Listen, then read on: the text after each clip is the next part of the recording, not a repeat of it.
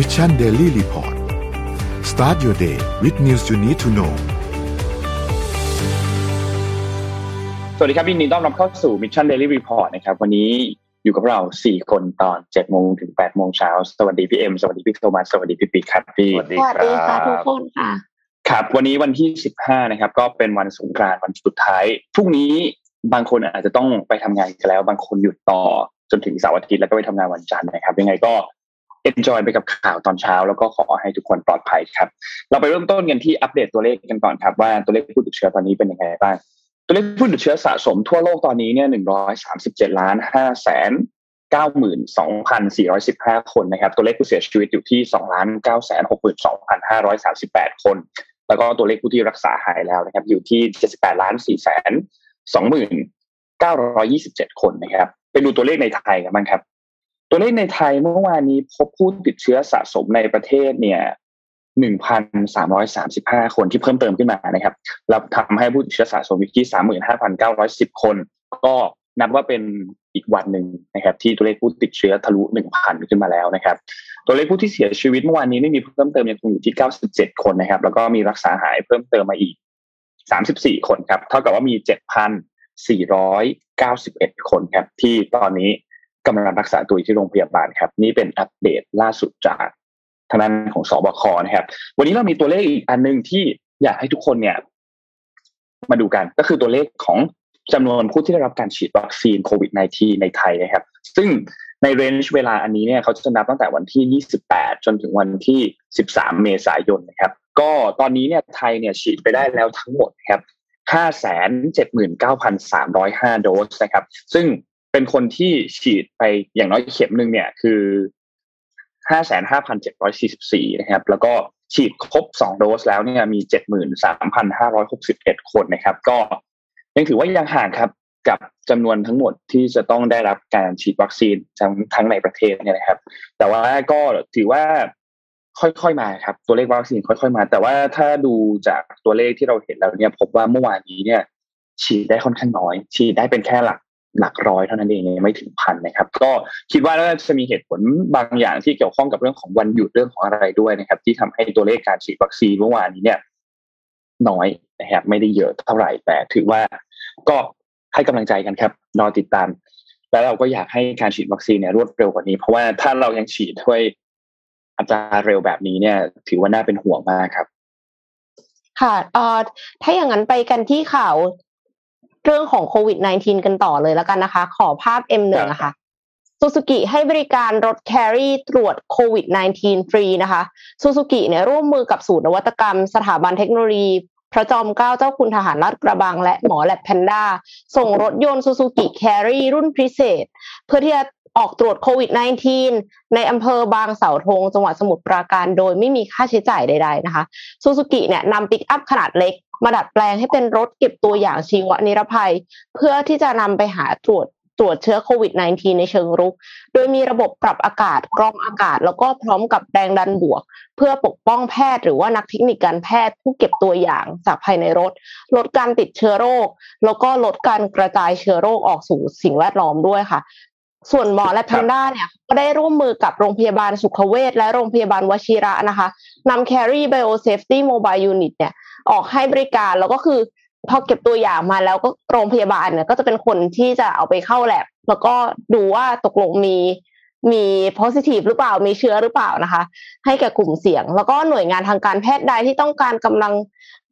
ตรวจเชิงรุก แล้วก็กลุ่มเสี่ยงที่ต้องการตรวจเนี่ย ถ้าสมมติว่าแบบเป็นองค์กรนะคะ สามารถที่จะติดต่อเพื่อนำรถ Suzuki Carry ไปใช้งานได้ฟรีนะคะ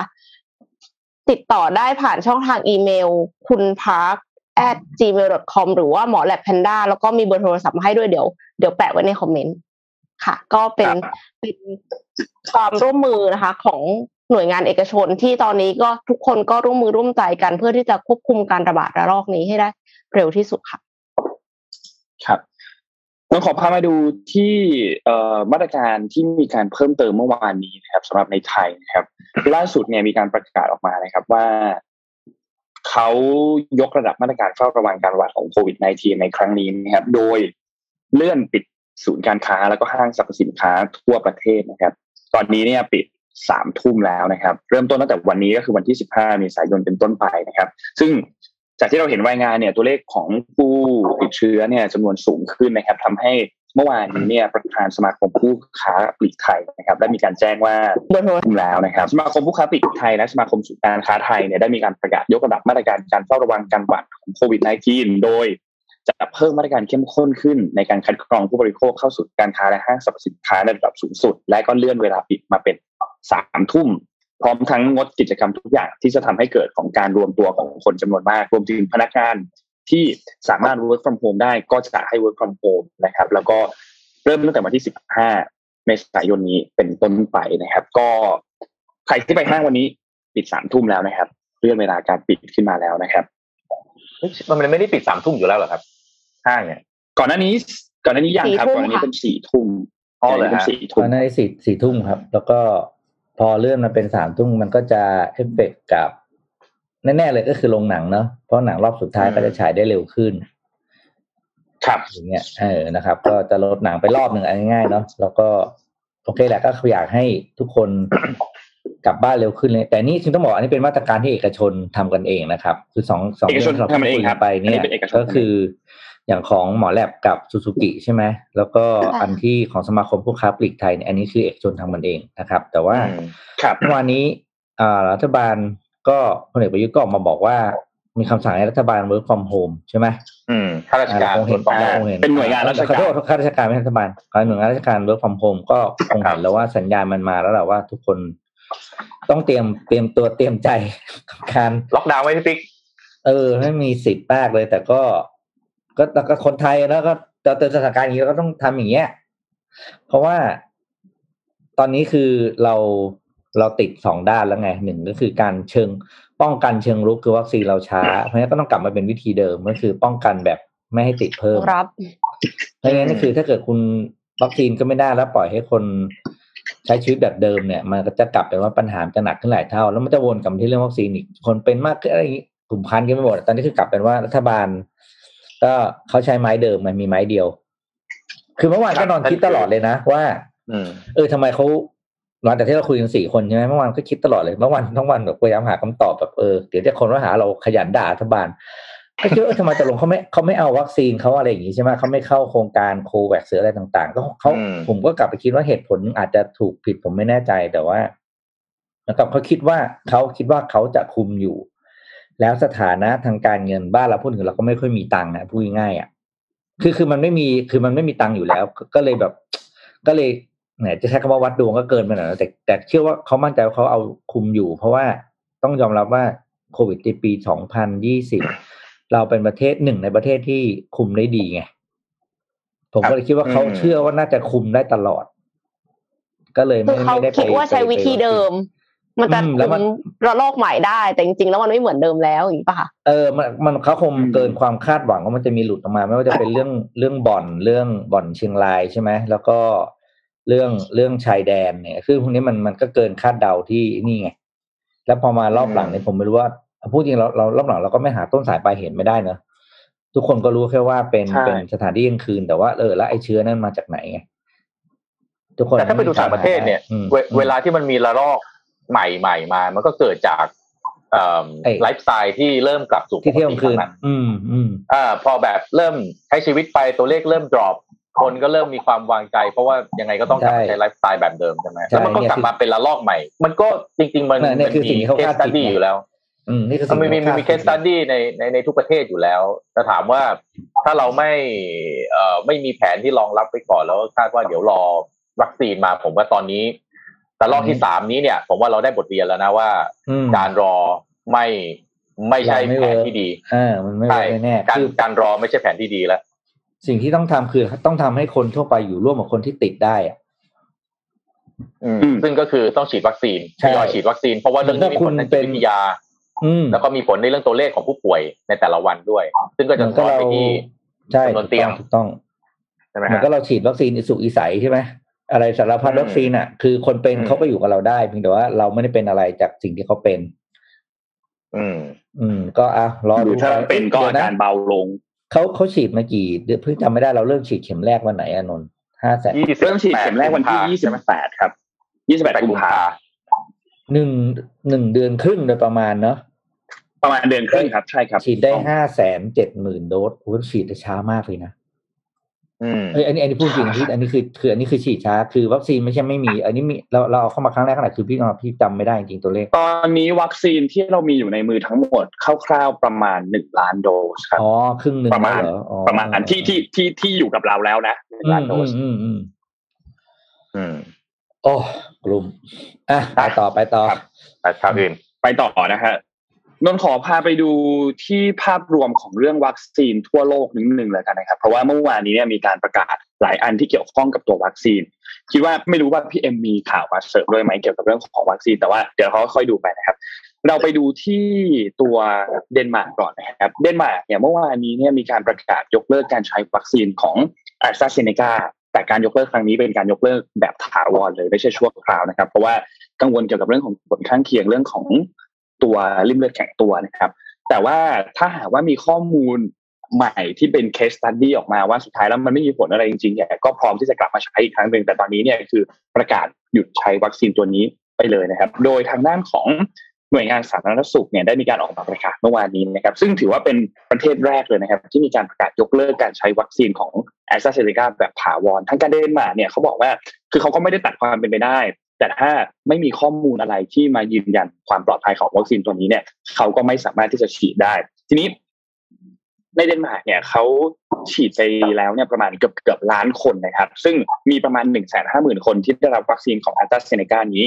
แต่ว่าเดนมาร์กเนี่ยไม่ได้มีแค่ตัวเลือกเดียว เขายังมีตัวเลือกของตัววัคซีนไฟเซอร์ แล้วก็ตัววัคซีนของโมเดอร์นาที่จะทำการแจกจ่ายให้ประชาชนต่อไปทำให้เดนมาร์กเนี่ยก็ไม่ได้มีปัญหามากถึงแม้ว่าจะขาดวัคซีนของแอสตราเซเนกาไปตัวหนึ่งนะครับ ซึ่งอย่างที่เราเห็นครับว่าผลข้างเคียงของตัวแอสตราเซเนกาเนี่ยมันมีเรื่องของลิ่มเลือดแม้ว่าจะพบในปริมาณที่จำนวนที่น้อยมากๆแต่ก็บางประเทศก็มีความกังวลที่เกิดขึ้นนะครับ ทีนี้นอกจากเดนมาร์กแล้วเนี่ยเมื่อวานนี้มีสหรัฐด้วยครับที่ เขาพบว่ามีคนที่ได้รับตัววัคซีนเนี่ยแล้วของ Johnson และ Johnson เนี่ยแล้วมีอาการเลือดแข็งตัว ซึ่งต้องบอกว่าวัคซีนของแอสตราเซเนกากับวัคซีนของตัว Johnson และ Johnson เนี่ยมันมีหลักการทำงานคล้าย ๆ กัน ก็เลยทำให้มีเรื่องของผลข้างเคียงที่ค่อนข้างใกล้เคียงกันนะครับทำให้เมื่อวานนี้เนี่ยจอร์นสันและจอร์นสันเนี่ยก็มีการชะลอการใช้นะครับวัคซีนทั้งในยุโรป แล้วก็ในสหรัฐเนี่ยทางด้านของ CDC เนี่ยมีการ ออกมาประกาศระงับทันทีเลยนะครับอ๋อไม่ใช่ CDC FDA นะครับ องค์คณะกรรมการอาหารและยาของสหรัฐเนี่ยก็ทำการประกาศชะลอการใช้วัคซีนที่ยุโรป แล้วก็ในสหรัฐเนี่ยก็ทำการระงับการใช้ไปเลยนะครับ เพราะว่ามีผู้ป่วยหกรายที่เกิดภาวะริ่มเลือดอุดตันชนิดที่รุนแรงแล้วก็พบหาได้ยากมากๆ หลังจากที่ได้รับวัคซีนของจอร์นสันและจอร์นสันนะครับ โดยในแถลงผู้การเสียเนี่ยชีวิตด้วยนะคะอืมมีผู้เสียชีวิตด้วยเหรอครับ หนึ่งรายค่ะเอ่อจากหกรายโอเนี่ยเคค่ะมีผู้เสียอืมจากหกรายมีผู้เสียชีวิตหนึ่งรายนะครับ ซึ่งเขาไม่ได้ฉีดปุ๊บแล้วมีอาการเลยนะ แต่ว่าอยู่ในระยะเวลาประมาณสามสัปดาห์นะครับ ถึงจะมีอาการในเรื่องของไม่ว่าจะเป็นอาการปวดหัวรุนแรงปวดท้องปวดขาหายใจเริ่มลำบาก ซึ่งก็พบว่าเกี่ยวเนื่องมากับเรื่องของภาวะลิ่มเลือดอุดตันเนี่ยนะครับทางด้านของจอร์ n สันและจอร์ n สันเนี่ยก็ออกมาบอกว่า ตอนนี้บริษัทเนี่ยพยายามที่จะรายงานพวก เรื่องของผลข้างเคียงที่เป็นลบพวกเป็น negative ทั้งหลายเนี่ยรายงานทั้งหมดให้ได้เยอะที่สุดนะครับ ซึ่งก็เราทราบแล้วในเรื่องของกรณีลิ่มเลือดอุดตันนะครับ ที่บริเวณหลอดเลือดดำซึ่งก็รวมถึงผู้ที่มีภาวะเกล็ดเลือดต่ำหลังจากที่ได้รับวัคซีนของจอร์ n สันและจอร์ n สันด้วยนะครับ แต่ในปัจจุบันเนี่ยยังไม่มีสถิติชัดเจนว่ามันมีความเชื่อมโยงที่พบได้น้อยมากๆ เกี่ยวกับเรื่องของวัคซีนของจอร์ n สันและจอร์ n สันนะครับทำให้ตอนนี้เนี่ยเขาก็จะ ทำการตรวจสอบออกไป แต่ว่าก็จะมีการชะลอการฉีดวัคซีนชนิดนี้ออกไปก่อนนะครับสำหรับเรื่องของตัวจอร์ n สันและจอร์ n สันครับ ค่ะเออแต่ว่าสหรัฐอเมริกาก็ยังบอกว่าถึงแม้ว่าจะหยุดฉีด Johnson และ Johnson เนี่ยก็จะไม่กระทบต่ออัตราความเร็วของการฉีดวัคซีนเขาแสดงว่าเขายังมีของแบบไฟเซอร์ของโมเดอร์นาอยู่เยอะมากแอสตราเซเนกามีกาเยอะมากครับ เขายังฉีดอยู่ใช่ไหมคะของสหรัฐอเมริกาแอสตราเซเนกายัยังฉีดอยู่นะครับ ยังฉีดอยู่นะอืม เท่าที่เนี่ยนะ ยังฉีดอยู่ครับ โอเคแอสตราค่ะเซเนกายังฉีดอยู่ มีแค่บางประเทศอย่างเดนมาร์กเท่านั้นที่ทำการระงับการฉีดอ๋อนนมีตัวเลขอันหนึ่งที่ที่ให้ทุกคนดูก็คือ เป็นตัวเลขการฉีดวัคซีนของสหรัฐครับ ว่าตอนนี้เขาฉีดไปได้แล้วเท่าไหร่บ้าง คนที่ฉีดได้แล้วอย่างน้อยหนึ่งโดสเนี่ยนะครับ ก็คือมีสามสิบเจ็ดเปอร์เซ็นต์ของจำนวนประชากรแล้วนะครับ แล้วก็ที่ fully vaccinated ก็คือฉีดครบสองโดสแล้วเนี่ย ก็ฉีดไปแล้วเนี่ย อยู่ที่ยี่สิบสี่เปอร์เซ็นตนะครับยี่สิบสามเปอร์เซ็นตนะครับ ก็ถือว่าเป็นจำนวนที่ค่อนข้างเยอะมาก แล้วก็ต้องบอกว่าโจไบเดนทำตามทำได้มากกว่าที่พูดไป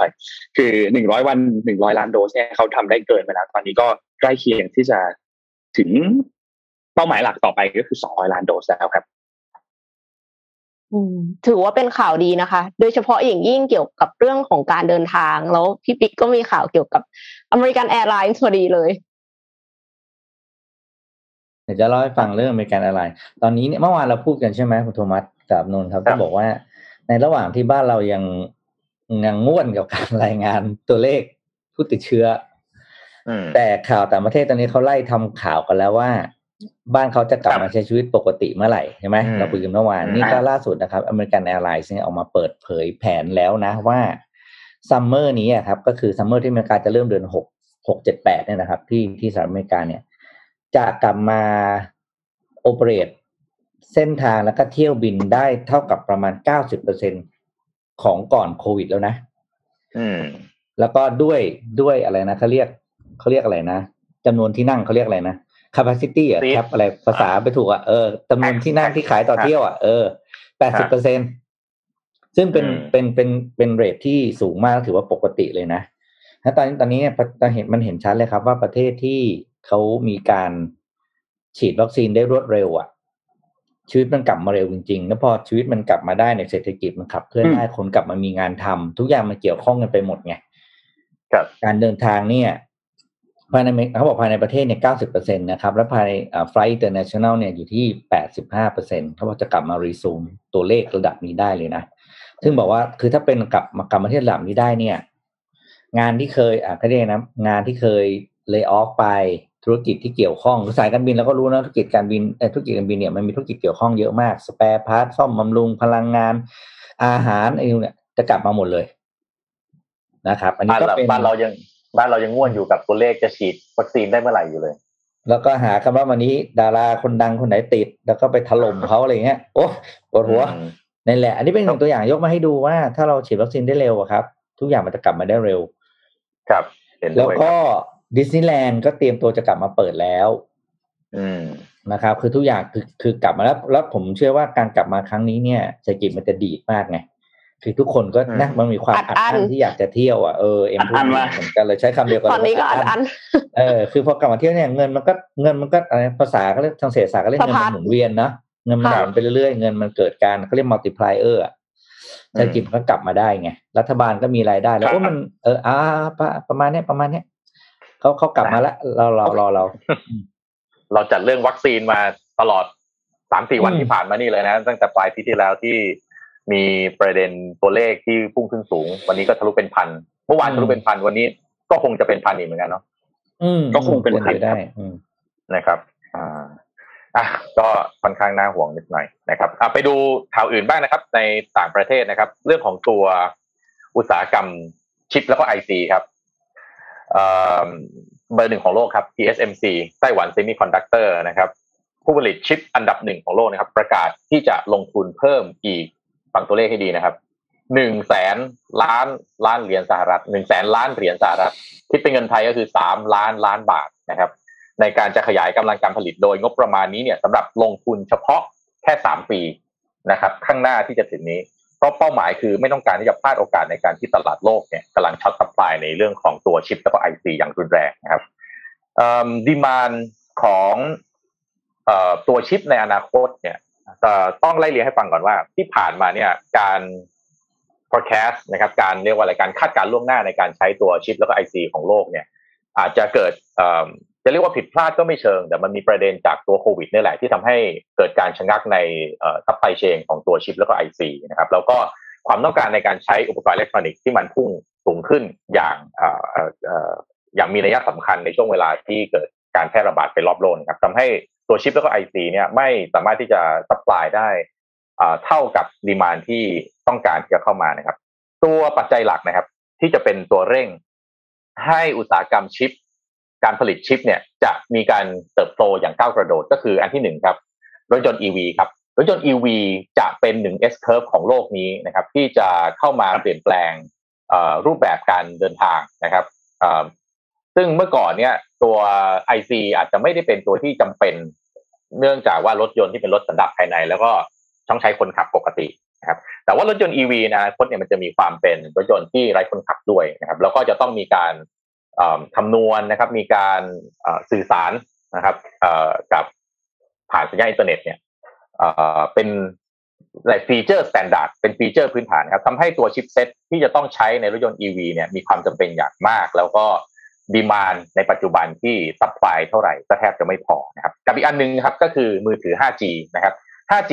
เรา มันอาจจะหายไปจากสารระบบนะจริง ๆ แล้วเนี่ยประเทศเราเนี่ยมีแผนที่จะ launch ตัว 5G ในแต่ปีที่แล้วประมาณเดือนพฤษภามิถุนาถ้าผมเข้าใจไม่ผิดนะครับว่ามีแผนที่จะลอนออกมา แต่พอเจอโควิดปั๊บเนี่ยแผนของการลอนตัว 5G คือเหมือนจะต้องถูกขยับออกไปครับ แต่ว่าในตลาดโลกนะครับ ตัวมือถือที่เป็น 5G แล้วก็สัญญาณ 5G เนี่ยเป็นอีกหนึ่งคลื่น หลักที่จะต้องเข้ามาเพื่อที่จะสร้างความเปลี่ยนแปลงในเชิงในเรื่องของการเชื่อมต่อนะ connectivity ต่างๆ การใช้ IoT นะครับ การเชื่อมต่อของผู้คนบนโลกนี้นะครับสองตัวนี้ครับระหว่างก็คือหนึ่งนะครับรถยนต์ไฟฟ้า EV นะครับ แล้วก็ตัว 5G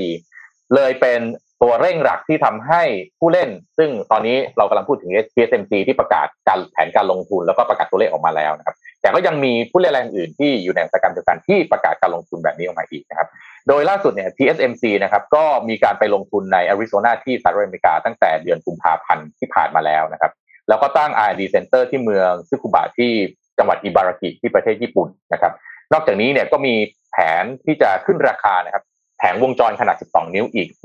25%ในเดือนพฤศจิกายนที่จะถึงนี้นะครับ แล้วก็โดยภาพรวมครับ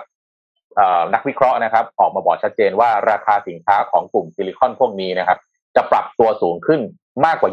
20%ตั้งแต่เดือนเมษายนคือเดือนนี้เป็นต้นไปนะครับ เพราะฉะนั้นอุปกรณ์ต่างๆ ที่เป็นเกี่ยวกับอิเล็กทรอนิกส์ที่จะต้องใช้ตัวชิปแล้วก็ไอซีเนี่ยจะตอนนี้ถ้าคิดว่าเชื่อข่าวนี้นะครับ อาจจะซื้อไว้ก่อน แต่ว่าเทคโนโลยีนะครับตามเท่าไหร่ก็ไม่ทันนะครับ จริงครับก็ ซื้อก่อนได้ใช้ก่อนนะคะ แต่ว่าตอนนี้เนี่ยเรื่องชิปแล้วก็เรื่อง self driving car เนี่ยเข้าใกล้เรามากกว่าที่เราคิดนะคะ โดยเฉพาะที่สหรัฐอเมริกาค่ะ ขอพาไปดูกันที่สหรัฐอเมริกาเลยนะคะ ที่โดมิโนพิซซ่าค่ะ เขาเริ่มใช้รถไร้คนขับ ที่ไร้คนขับจริงๆ เหมือนเป็นระดับห้าอย่างนะคะ ส่งพิซซ่าแล้วค่ะ ที่รัฐเท็กซัสนะคะ รถยนต์ในภาพเนี่ยจะเป็นพัฒนาโดยบริษัทนูโรนะคะ ซึ่ง ถือได้ว่าเป็นรถยนต์ไฟฟ้าขับเคลื่อนอัตโนมัติ เต็มรูปแบบสำหรับการขนส่งสินค้านะคะ ที่วิ่งบนท้องถนนแล้วก็ได้รับอนุญาตจากกรมการขนส่งของสหรัฐอเมริกาแล้วด้วย อันนี้คือสำคัญมาก ผู้ที่อยู่ในเขตที่โดมิโนทดลองนะคะ ในเท็กซัสเนี่ยจะสามารถเลือกได้ว่าให้รถยนต์ไร้คนขับมาส่งพิซซ่าหรือไม่ และเมื่อที่วิ่งมาถึงแล้วนะคะ ผู้ที่สั่งพิซซ่าเนี่ยจะต้องกด PIN ยืนยันคำสั่งซื้อที่โดมิโนส่งมาให้ถึงจะรับพิซซ่าได้ค่ะ โดมิโนบอกว่า โครงการนี้เนี่ยจะทำให้คือเขาเรียกยังทดลองอยู่ทดลองเพื่อที่จะให้ดู feedback ของ customer ว่าจะตอบสนองกับรถยนต์อันนี้ยังไงนะคะ แล้วก็เรียนรู้ว่าเทคโนโลยีนี้จะส่งผลต่อการดำเนินธุรกิจยังไง เอ็มเพิ่งรู้ pain point นี้เขาบอกว่าการหาพนักงานส่งพิซซ่าในสหรัฐไม่ใช่เรื่องง่ายค่ะ แล้วก็มันเป็นสาเหตุหนึ่งที่ทำให้ Domino's Pizza เนี่ยนำเทคโนโลยีส่งพิซซ่าไร้คนขับมา แต่แน่นอนว่า โดมิโนจะไม่ยกเลิกการจ้างพนักงานที่จะมาส่งพิซซ่า เหตุผลน่าสนใจมาก เขาบอกว่า Domino's Pizza เนี่ย ได้แฟรนไชส์ที่จะไปขยาย แฟรนไชส์ซีที่ไปขยาย shop อะค่ะ คนเหล่านั้นเนี่ย ส่วนใหญ่เติบโตมาจากการเป็นพนักงานส่งโดมิโนมาก่อน ดังนั้นเนี่ย การที่จะการที่จะใช้รถยนต์ไร้คนขับเลย แล้วก็ไม่ใช้คนมาส่งแล้วเนี่ย ไม่ใช่ goal ของเขาอย่างแน่นอนนะคะ เขายังอยากที่จะได้คนที่จะมาส่ง พิซซ่าแล้วก็ในที่สุดไปเปิดแฟรนไชส์ของตัวเอง แต่ว่าคือฟังเรารู้สึกว่าแบบเฮ้ยเขาต้องแบบดูแลคนขับดีขนาดไหน คนขับถึงลืมตาอ้าปาก แล้วก็สามารถที่จะไปเปิดแฟรนไชส์ของตัวเองได้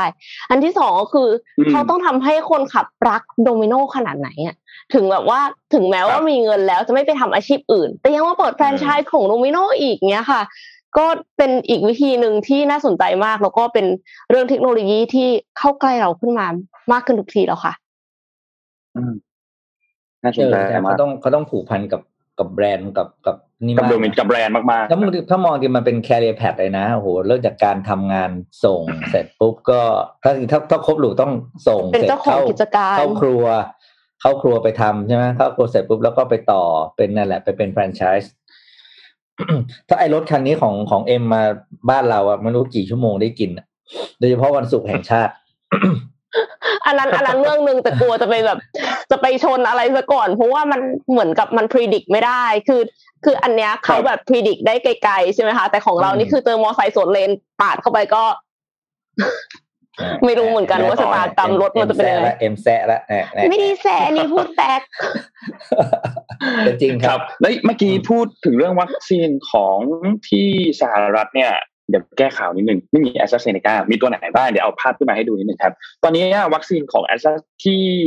สหรัฐที่ได้รับการรับรองแล้วเนี่ยนะครับ ก็คือมีให้ฉีดเนี่ยมีทั้งหมด 3 ตัว ซึ่งตอนนี้ถูกระงับไปตัวหนึ่งนะครับ ก็คือจอห์นสันและจอร์นสันที่ถูกระงับไปชั่วคราว ก็คือมีของไฟเซอร์ไบโอเอนเทคแล้วอีกอันหนึ่งก็คือของตัวโมเดอร์นานะครับ ก็มีสองภาพให้ดูก็ยังไงบราฟเฟิร์ให้ดูได้เลยนะครับ ว่าตัววัคซีนของไฟเซอร์กับไบโอเอนเทคเนี่ยก็คือต้องฉีดสองเข็ม แล้วก็ของจอห์นสันและจอห์นสันเนี่ยฉีดแค่เพียง เข็มเดียวเท่านั้นนะครับ แล้วก็ถ้าจะได้รับวัคซีนที่เป็นแบบ fully vaccinate แล้วเนี่ยก็คือประมาณสองสัปดาห์ หลังจากฉีดตัวเข็มสุดท้ายก็คือของจอร์ n สันและจอร์ n สันเนี่ยประมาณ 2 สัปดาห์ถึงจะได้ fully vaccine แล้วก็ของตัว BioNTech ตัว Pfizer BioNTech กับ Moderna เนี่ยก็จะ 2 สัปดาห์หลังจากที่ฉีดในเข็มที่ 2 เรียบร้อยแล้วนะครับเท่ากับว่าตอนนี้สหรัฐเนี่ยก็จะเหลือวัคซีนแค่เพียง 2 ตัวก็คือ Pfizer กับตัวของ Moderna ครับก็ยกเลิกการฉีดจอร์ n สันและจอร์ n สันไปก่อนนะครับ เพราะว่ามีการประงับเกิดขึ้น ทีนี้เรามีข่าวอันหนึ่งที่เกี่ยวข้องกับเรื่องของเมื่อกี้พูดถึงเรื่องของชิปเรื่องของอะไรกันใช่ไหมครับนนขอพามาในเรื่องของเทคโนโลยีเหมือนกันก็คือเป็นเรื่องของเทคโนโลยีตัว blockchain payment ครับ blockchain payment ตอนนี้เนี่ยก่อนหน้านี้เราเคยเอาเรื่องมาเล่าให้ฟังที่เป็นเกี่ยวกับเรื่องของตัว DeFi DeFi นี่ก็คือย่อมาจากคำว่า decentralized finance ใช่ไหมครับหรือพูดง่ายๆก็คือการกำจัดตัวกลาง แล้วก็ทำให้การทำ finance เนี่ยมันมีเทคโนโลยีเข้ามาตัว blockchain เนี่ยเข้ามาเกี่ยวเนื่องกันไปด้วยนะครับ ในเรื่องนี้เนี่ยเขาพูดถึงเกี่ยวกับคุณรีนส์รีนส์เบิร์กนะครับ ซึ่งเป็น co-founder แล้วก็เป็น CEO ของ c l o นะครับเขาเป็นคนที่พัฒนาตัวระบบบล็อกเชนบนสมาร์ทโฟนแล้วก็ตัว DeFi แพลตฟอร์มระดับโลกนะครับเขาพูดถึงเกี่ยวกับเรื่องของแพลตฟอร์มของเขาให้ฟังก่อนว่าแพลตฟอร์มอันนี้เนี่ยมันคืออะไร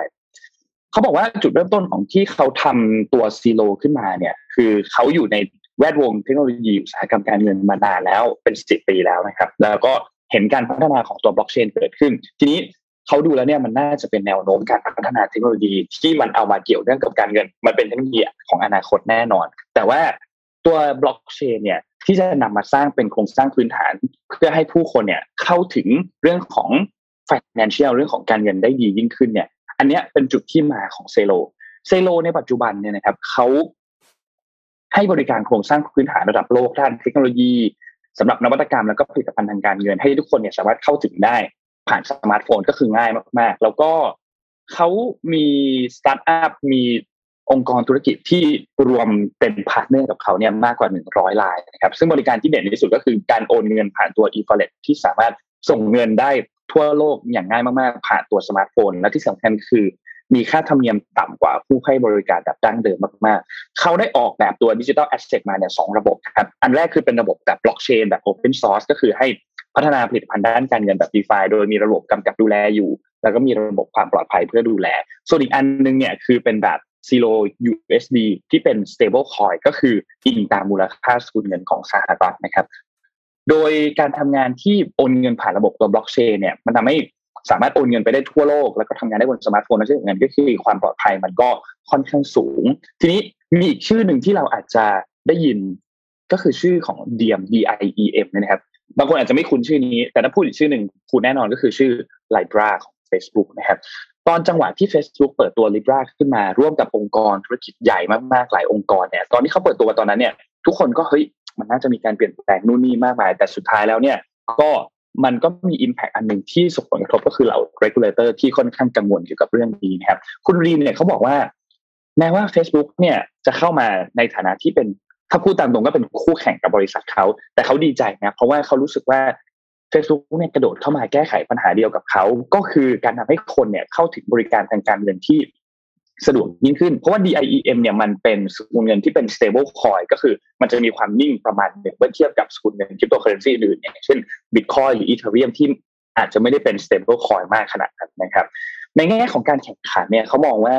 approach มันคนละแบบครับ ของซีโรเนี่ยเขาออกแบบระบบที่ไร้การขออนุญาตก็คือ permissionless ซึ่งทุกคนสามารถเข้ามาร่วมเข้ารหัสธุรกรรมได้ แล้วก็ได้รับผลตอบแทนไป แต่ DIEM เนี่ยมีองค์กรมีสมาชิกกำกับดูแลที่ มาดูแลอย่างชัดเจน ยังถือว่าเร็วไปที่จะบอกว่าใครจะเป็นผู้ที่ของตลาดมากกว่ากัน เพราะว่า approach ค่อนข้างที่จะแตกต่างกันนะครับ ทีนี้อนาคตของ stable coin มันจะเป็นยังไงบ้าง stable coin เนี่ยประเด็นหนึ่งที่ทุกคนค่อนข้างกังวลก็คือ มันมีผลกระทบต่อระบบการเงินแบบเดิมอย่างชัดเจนมากๆ เราเห็นว่าธนาคารกลางทั่วโลกเนี่ยค่อนข้างให้ความสนใจ แล้วก็มีความกังวลเกี่ยวกับเรื่องนี้พอสมควร ในจังหวะที่เขาเริ่มพัฒนามาตอนแรกเนี่ยก็มีคนสนใจเยอะเหมือนกัน ไม่แพ้อีเทเรียมเลยที่มีการพัฒนาระบบให้มีความเสถียรนะครับ ทีนี้เขามี use case อันหนึ่งกรณีศึกษาที่น่าสนใจเนี่ยคือเขาเนี่ยการที่พัฒนาตัวนี้เนี่ย มันเป็นการเปลี่ยนบริการสินเชื่อจากการที่มีแบบหลักประกัน มาเป็นแบบไม่มีการค้ำประกันหรือเขาเขาเรียกว่า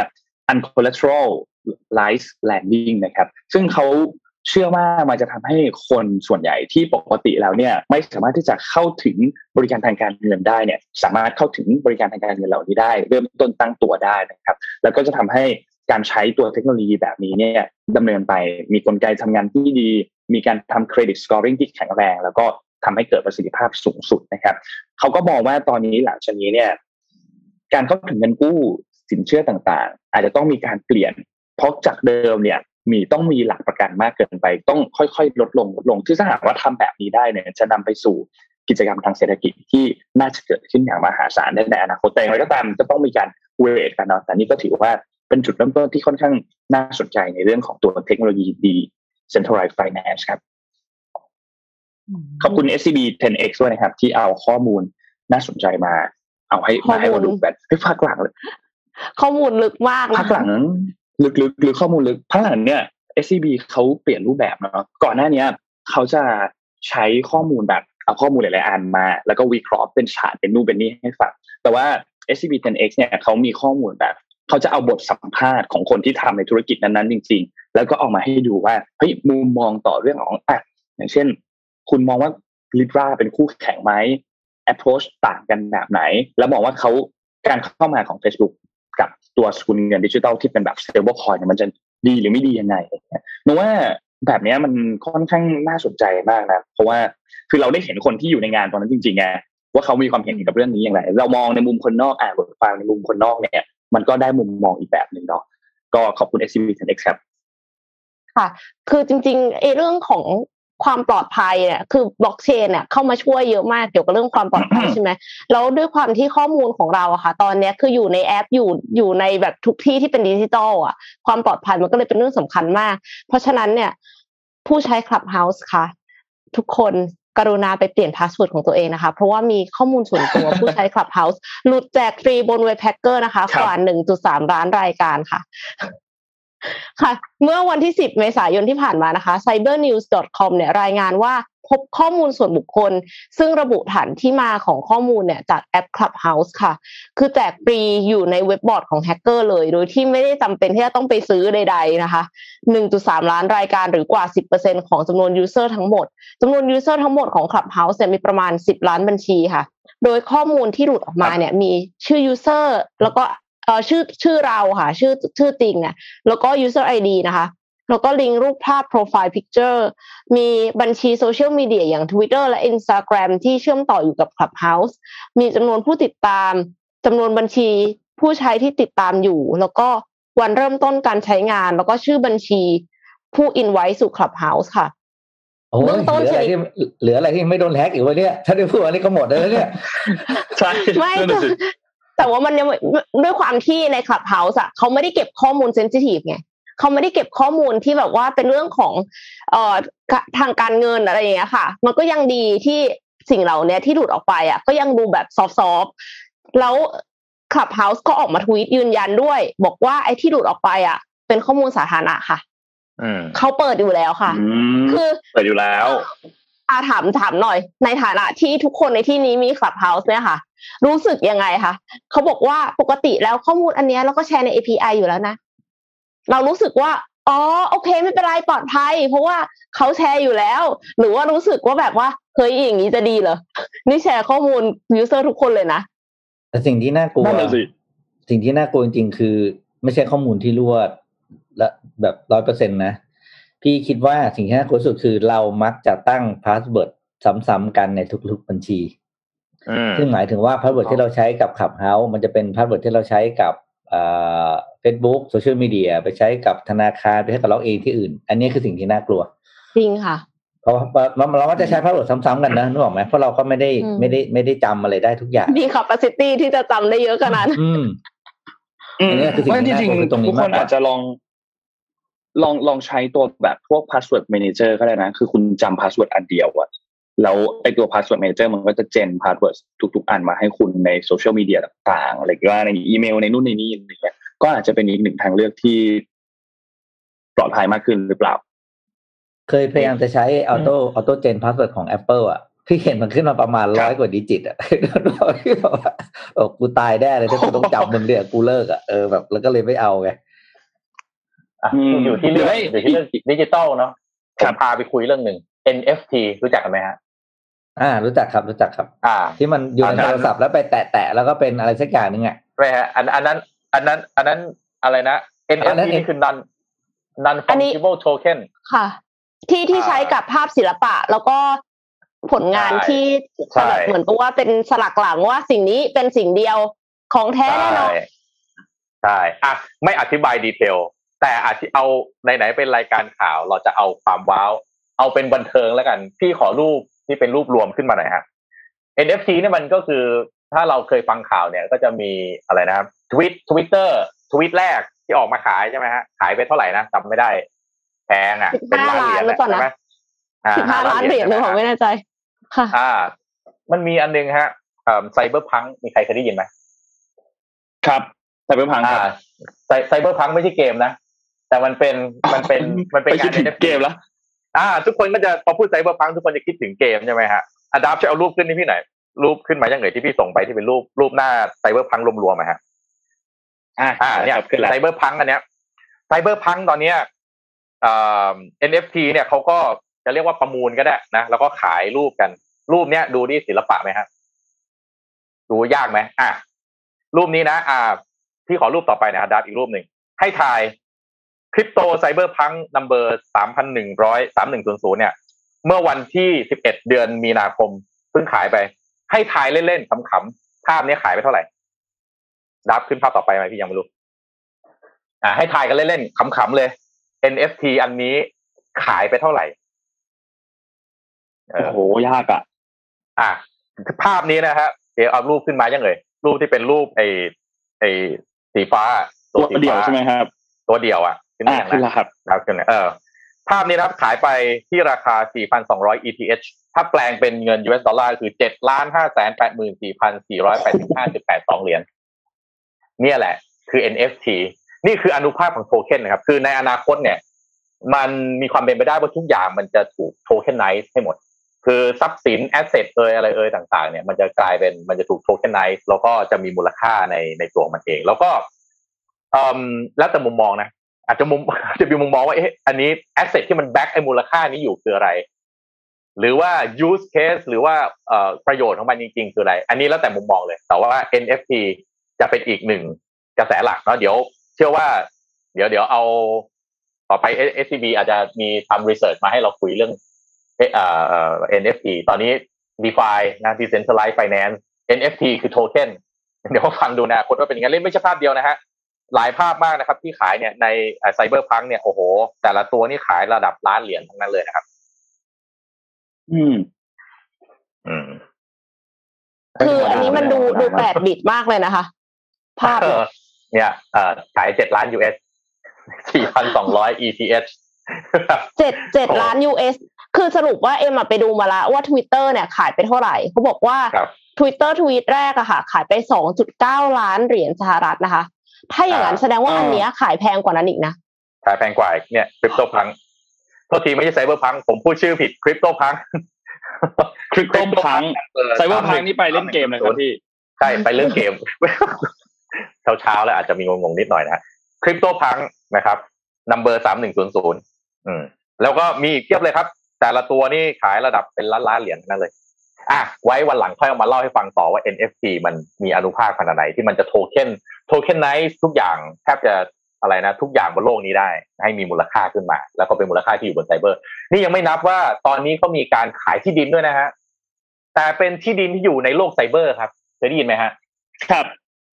อ่าตอนนี้มีการขายที่ดินที่อยู่ในโลกไซเบอร์ด้วย อ่า แล้วก็ผมก็ผมผมก็ถามว่าเอ้ยแล้วที่ดินที่มันขายที่มันขายอยู่บนโลกไซเบอร์อะ โลกไซเบอร์มันมัน infinity อยู่แล้วป่ะ คือแบบใครอยากจะสร้างใช่ก็สร้างได้ป่ะ เออเขาบอกก็ก็ถูกครับ แต่ว่าที่ดินที่มีมูลค่าที่มีราคา มันก็คือที่ดินที่บางคนสร้างขึ้นมา แล้วก็มี community บางอย่าง และที่ดินตรงนั้นราคาก็จะเพิ่มขึ้นด้วย อืม เออ ฟังดูก็ว้าวดีนะฮะ อีกแง่หนึ่งก็คือน่าตกใจดีเหมือนกันมันเหมือนการคนคนหนึ่งเขาสร้างกลุ่มหรือสร้างอะไรไว้กลุ่มไว้แล้วใครคนจะเข้าไป มันเหมือนคล้ายๆ membership อย่างนี้ป่ะไม่เกี่ยวใช่ไหมคนละอย่างเลยใช่ปะ อันนี้ผมต้องขอไปศึกษาเพิ่มเพราะผมฟังแล้วผมก็ยังแบบซื้อที่ดินบนไซเบอร์เนี่ยนะเออเออเออเออมันงงๆเนาะก็คือต่อไปมันจะคล้ายกับไอ้ Ready Player One อะไรแบบเนี้ยอืมที่แบบว่าไปเอ่อคุณจะไปจัดคุณมีสถานที่ใช่ไหมแล้วคุณก็จะเชิญใครมาคล้ายๆคลับเฮาส์มันก็เป็นโลกไซเบอร์ โลกหนึ่งที่คุณอยากจะเชิญใครมาในสถานที่ที่คุณมีตัวตนก็อาจจะมีมูลค่าบางอย่างเกิดขึ้น อะไรแบบนี้ ครับ เตรียมเตรียมเงินไปซื้อกันได้ครับ ที่ดินในโลกล้ำมากไซเบอร์ล้ำมากไม่ไม่ขอขอซื้อขอแบบภาพโลก physical ก่อน เชิญค่ะนนท์ครับแล้วขอพาไปดูที่เมียนมานิดนึงครับ ว่าเมื่อวานนี้เนี่ยมีอะไรเกิดขึ้นบ้างนะครับ เมื่อวันที่สิบสองสิเมื่อวันที่สิบสองครับ มีข่าวที่เมียนมานะครับ คือคุณองซานซูจี อดีตที่ปรึกษาประเทศแล้วก็รัฐมนตรีต่างประเทศของเมียนมาเนี่ยนะครับ ได้มีการถูก กองทัพตั้งข้อหาเพิ่มเติมแล้วนะครับ ข้อหาเพิ่มเติมตอนนี้เนี่ยคือก่อนหน้านี้เนี่ยเธอมีถูกกองทัพเนี่ยตั้งข้อหาแล้วห้าข้อหาห้าข้อหานี้มีอะไรบ้าง ข้อที่หนึ่งก็คือเรื่องของละเมิดมาตรการป้องกันช่วงหาเสียงเลือกตั้ง นี่คือข้อที่หนึ่งสองคือยุยงปลุกปั่นสร้างความตระหนกให้กับประชาชนสามคือหมายจะต่อต้านรัฐและความสงบของรัฐ รวมถึงฝ่าฝืนกฎหมายโทรคมนาคมสี่คือใช้วิทยุสื่อสารโดยไม่ได้รับอนุญาต และห้าคือฝ่าฝืนกฎหมาย ความลับของทางราชการ นี่คือห้าข้อหาที่เธอถูกตั้งนะครับ ล่าสุดครับได้ถูกตั้งข้อหาละเมิดกฎหมายการจัดการภัยพิบัติทางธรรมชาติ เกี่ยวกับการรับมือโควิด -19 เป็นรอบที่สองอันนี้คือเป็นข้อหาเดิมที่ถูกตั้งข้อหาอีกเป็นรอบที่สองแล้วนะครับทำให้ตอนนี้เนี่ยถูกตั้งข้อหารวมแล้วทั้งหมดเนี่ยคือหกข้อหานะครับ ซึ่งล่าสุดเนี่ยก็คืออัปเดตในวันจันทร์ที่ผ่านมา มีมีการวิเคราะห์ว่าทางกองทัพเนี่ยหวังให้เธอใช้ชีวิตในช่วงบั้นปลายของชีวิตเนี่ยภายในคุกนะครับ นอกจากนี้เนี่ยยังไม่รวมความพยายามที่จะตั้งข้อหาในเรื่องของการรับสินบนทุจริตคอร์รัปชันให้กับเธอด้วยนะครับ ซึ่งทางทีมทนายความส่วนตัวของเธอเนี่ยระบุว่า ข้อมูลดังกล่าวไม่มีมูลความจริงแต่อย่างใดนะครับซึ่งถ้าหากว่าสมมุติว่าเธอได้รับโทษความผิดจริงๆเนี่ยนะครับ อาจจะต้องจำคุกนานพอที่จะทำให้เธอต้องใช้ช่วงชีวิตบั้นปลายของชีวิตสุดท้ายเนี่ย ในคุกเลยนะครับ แล้วก็ตอนนี้เนี่ยอัปเดตล่าสุดก็คือ ผู้ชุมนุมที่มีการออกมาชุมนุมต่อต้านรัฐประหารกันเนี่ย ถูกทำให้เสียชีวิตแล้วเนี่ย 714 รายเป็นอย่างน้อยนะครับ แล้วก็ถูกจับกลุ่มให้กลายเป็นนักโทษทางการเมืองแล้วเนี่ย 3,000 กับอีก 54 ราย โดยมี 66 รายเนี่ย ได้รับการตัดสินโทษเรียบร้อยแล้ว โดยมีบางรายได้รับโทษประหารชีวิตด้วยนะครับ จากการที่ ไปชุมนุมก็คือเป็นนักโทษทางการเมืองนะครับสถานการณ์ในเมียนมาตอนนี้ถือว่ายังรุนแรงแล้วก็ค่อนข้างน่าเป็นห่วงเรายังนึกไม่ออกเลยว่าจุดจบของที่เมียนมาเนี่ยจะมีจุดจบอย่างไรนะครับ ก็ต้องติดตามต่อไปครับ ไม่รู้เลยไม่บอกไม่ได้เลยจริง ไม่รู้ว่า movement ต่อไปของ UN หรือของอทางด้านของกองทัพที่ขึ้นมาทำรัฐประหารเนี่ยจะเป็นอย่างไรนะครับ ก็รอติดตามกันต่อไปครับ แต่ว่าตอนนี้ เป็นกำลังใจให้มากๆครับสำหรับผู้ที่ออกไปประท้วงกันอยู่ตอนนี้ เพราะว่ามีความรุนแรงเกิดขึ้นเยอะมากจริงๆครับน่าเป็นห่วงมากค่ะ ดูเหมือนว่าทั้งสองฝั่งอะหลังชนฝาแล้วอะคือ รัฐบาลพม่ามาถึงหมายถึงว่าทหารมาถึงขนาดนี้แล้วมันเหมือนกับเขาก็ถอยไม่ได้แล้วอะแล้วมันก็เลยกลายเป็นว่าเขาก็จะรุนแรงขึ้นเรื่อยๆ หรือเปล่าแล้วทำให้ประชาชนก็ไม่มีทางเลือกแล้วก็เลยต้อง อย่างที่อย่างที่เมื่อวานนี้คุยกันไปว่าแบบว่าจะต้องพัฒนาอาวุธที่เป็นแบบเหมือนอาวุธจริงแล้วเอามาใช้แล้วอย่างเงี้ยก็ครับคือกลายเป็นว่ามันจะรุนแรงขึ้นเรื่อยๆ แล้วก็กลัวว่าจะเกิดสงครามโลกในแบบที่เป็น proxy ว่าแบบใครที่ back ด้านนี้กับใครที่ back ด้านนั้น แล้วก็คือประเทศนี้กับประเทศนั้นมารบกันโดยใช้อืมอืมอืมโดยใช้หมากเป็นประชาประชาชนเมียนมากับเอ่อรัฐบาลทหารเมียนมาตรงนั้นเนี่เป็นยแบทเทิลกราวแต่ข้างหลังเนี่ยเต็มไปหมดเลยอะอืม เห็นแล้วก็น่าโอ้ยเหนื่อยจริงค่ะเออขอเปลี่ยนบรรยากาศกันบ้างแล้วกันนะคะ เดี๋ยวเดี๋ยวจะรู้สึกครับว่าแบบโลกมันหดหู่เกินไปค่ะ ก็อืมเป็นเรื่องธุรกิจค่ะ Grab เนี่ยเตรียมประกาศเข้าตลาด NASDAQ แล้วนะคะ แล้วก็ที่สำคัญคือเข้าด้วย SPAC คือแปลกใจมาก เพราะว่า Grab เนี่ยไอ้ยนนเห็นข่าวนี้แล้วน่าสนใจเนาะ ค่ะ Grab เนี่ครัยบเรียกตัวเองเป็น super app นะคะ คือเรารู้จักกันดีอยู่แล้วแหละว่า Grab Taxi Grab Car ใช่ไหมคะ ก็คือเดินทางได้ แล้วก็มี Messenger ในแบบที่เราสามารถจะส่งเอกสารได้ด้วย แล้วก็เอ่อมี Food Delivery มี FinTech ก็คือมี Grab Pay นะคะ ก่อตั้งมาตั้งแต่ปี 2012 แล้วที่สิงคโปร์ แต่ว่าผู้ก่อตั้งเนี่ยเป็นชาวมาเลเซียนะคะ แล้วก็เขาบอกว่าเขามีผู้ใช้ประจำทุกเดือนกว่า 25 ล้านคนใน 430 เมืองของ 8 ประเทศด้วยกันค่ะ แล้วก็ยอดขาย ของเขาเนี่ยคือ GMV นะคะโตขึ้นในช่วงโควิด -19 ที่ผ่านมาถึง 12,500 ล้านเหรียญสหรัฐนะคะ แล้วก็มากกว่า 2 เท่าของยอดขายในปี 2018 ด้วย คือช่วงโควิดเนี่ยกลายเป็นว่าดัน ทุกคนก็ล็อกดาวน์อยู่บ้านใช่ไหมคะ ก็สั่งฟู้ดเดลิเวอรี่กันครับแต่ว่ายังขาดทุนอยู่นะคะ แล้วก็นั่นอาจจะเป็นสาเหตุที่ทำให้ไม่สามารถ IPO ปกติได้ นั่นก็คือเป็นสาเหตุที่ทำให้เลือกวิธี SPAC นะคะ ทีนี้ SPAC เนี่ยคืออะไร ถ้าเป็นทางการเงินเนี่ยเขาจะบอกว่ามันเหมือนกับ backdoor listing ซึ่งก็คือการสร้างบริษัทเปล่าเราก็เข้าไป IPO ในตลาดหลักทรัพย์ที่เป็น ตลาดหลักทรัพย์เป้าหมายก่อนอย่างเช่น NASDAQ นะคะเสร็จแล้วค่อยนำบริษัทนั้นเนี่ยมาควบรวมกิจการของ Grab หลังจากนั้นพอควบรวมเสร็จก็จะ reverse merging ด้วยการเปลี่ยนชื่อบริษัทนั้นให้กลายเป็น Grab ไปเลย พอเป็นอย่างนั้นปั๊บ Grab อืมก็จะอยู่ใน NASDAQ เรียบร้อยแล้ว เสร็จสับโดยที่อันเนี้ยมันดีกว่ายังไง มันดีกว่าตรงที่ว่ามันง่ายกว่าค่ะ เพราะว่าบริษัทที่เป็นบริษัทเชลคอมพานีเนี่ยที่แบบไม่มีอะไรเลย มีแค่ชื่อบริษัทอย่างเดียวเนี่ย เขาทำการ go through กระบวนการ IPO ซึ่งมันแบบยุ่งยากมาก ๆ เสียเวลาเยอะมาก ๆ ไปแทน Grab แล้ว แต่ว่า Grab เนี่ยคือเข้าไปโดยที่เหมือนกับเข้าไปง่าย ๆ อัตโนมัติอะทั้งทั้งที่ถ้าสมมติว่าเข้า IPO ปกติเนี่ย จะต้องแบบคืออันเนี้ยพี่อืมโทมัสอืมอาจจะต้องอธิบายได้ดีกว่า คือมันจะต้องตั้งที่ปรึกษาทางการเงิน จะต้องทำบัญชีเล่มใหญ่ จะต้องแบบว่ามี regulations เยอะมากนะคะ แต่ว่าถ้าใช้ SPAC เนี่ยก็คือ ก็คือเข้าไปได้เลย เหมือนเข้าประตูหลังอย่างเงี้ย แล้วอืมทีนี้ก็มีบริษัทจำนวนมากที่ใช้แบบนี้นะคะ อย่างเช่น Virgin Galactic นะคะ ของ Richard Branson ครับแล้วก็มีบริษัทรถยนต์ไฟฟ้าอย่างนิโคล่าแต่ว่าคือเอาจริงๆ คือที่เคยได้ยินอะหลาย ๆ เจ้าอะเหมือนกับมันไม่ค่อยปกติอะคือคือมันอืมฟิชชี่หน่อยๆ ก็เลยรู้สึกว่า เอ๊ะทำไม Grab ซึ่งซึ่งเรารู้สึกว่าธุรกิจเขาก็ดีนะทำไมถึงใช้วิธีนี้นะคะ แล้วก็เขามีขาดทุนเยอะไง ใช่ใช่ยังขาดทุนอยู่ขาดทุนพันล้านทุกปีอะยอดขายสองพันล้านขาดทุนพันล้านทุกปีอะอันนี้เรื่องงบขนาดนี้เนี่ยการเข้าไปมันไม่ค่อยคือเขาเรียกว่ามูลค่าบริษัทมันสูงจริง แต่ว่าเขาเรียกอะไร PE ใช่ไหมโอ้โหคุณขาดค่ะทุนขนาดนี้คุณจะเรียกคุณจะมี PE ไหมอะไม่มีไม่มีทางมีอยู่ติดแล้ลวบนั่นคือก็คือต้องเอาเหมือนกับเอาเอาเครื่องมือเอาประตูเอาเอานอมินีที่เรียกนอมินีก็น่าเกลียดแต่มันก็คล้ายๆอะเนาะคือไปชุบตัวมาก่อน คือไปเอานอมินีไปเอาหาเงินมาแล้วก็เอากลับเข้ามาใส่ในบริษัทแม่ที่ บริษัทระดับ Grab พูดจริงถ้าจะเข้าตลาดอะผมว่าเตรียมตัวไม่ต่ำกว่าสามปีหรือห้าปีเพราะ operation มันยุ่งมากไงแล้วการเข้าตคลารัดบเราก็จะรู้ใช่ไหมทุกอย่างคุณต้องมีกระบวนการที่ตรวจสอบได้ แล้วสตาร์ทอัพส่วนมากเนี่ยโอ้โหแบบเละค่ะ ข้างในเออเออเออเออมันก็จะวุ่นวายวุ่นวายหน่อยอย่างเงี้ย อืม คือประเด็นนี้น่าสนใจครับ คือ เอ่อโดยปกติถ้าเอาเอา SPAC กับ backdoor ก่อนคือความการการอะไรกระบวนการมีความใกล้เคียงกัน แต่พอถ้าถ้าหุ้น ไทยนะที่เข้าแล้วบอกว่าเป็น backdoor listing เนี่ยนะ โดยทั่วๆไปนักลงทุนจะเรียกว่าจะจะจะถอยหนีไว้ก่อนนะเพราะว่าเอ่อเรื่องของเอ่อความโปร่งใสเรื่องของเอ่อ internal audit อะมันมักจะเป็นประเด็นสำคัญที่ว่าทำไมอะจะต้องจะต้อง backdoor listing เพราะว่าอืมมันจะต้องไปผ่านกระบวนการของกรตซึ่งก็จะแน่นอนอะทุกประเทศเกือบทุกประเทศทั่วโลกนะครับ ก็จะแบบค่อนข้างเข้มข้นมากๆ จริง ๆ แล้วเนี่ยเกณฑ์ของบริษัทอย่างอ่า Grab เนี่ยมันสามารถใช้เกณฑ์มูลค่าตลาดนะครับคือใช้เกณฑ์ Market Cap เนี่ยเข้าได้อยู่แล้ว เพราะว่า Market Size เนี่ยมันมันมันใหญ่มากมหาศาล Market Cap ของมันเองเนี่ยมันมันใหญ่มหาศาลมากนะครับจริง ๆ ก็อาจจะต้องไปไปศึกษาเพิ่มเติมหน่อยว่าทำไมถึงใช้กลยุทธ์ SPAC เพราะว่าจริง ๆ แล้วเนี่ยถ้า IPO ไปตรงๆ เนี่ย น่าจะได้น่าจะได้ในเชิง PR ที่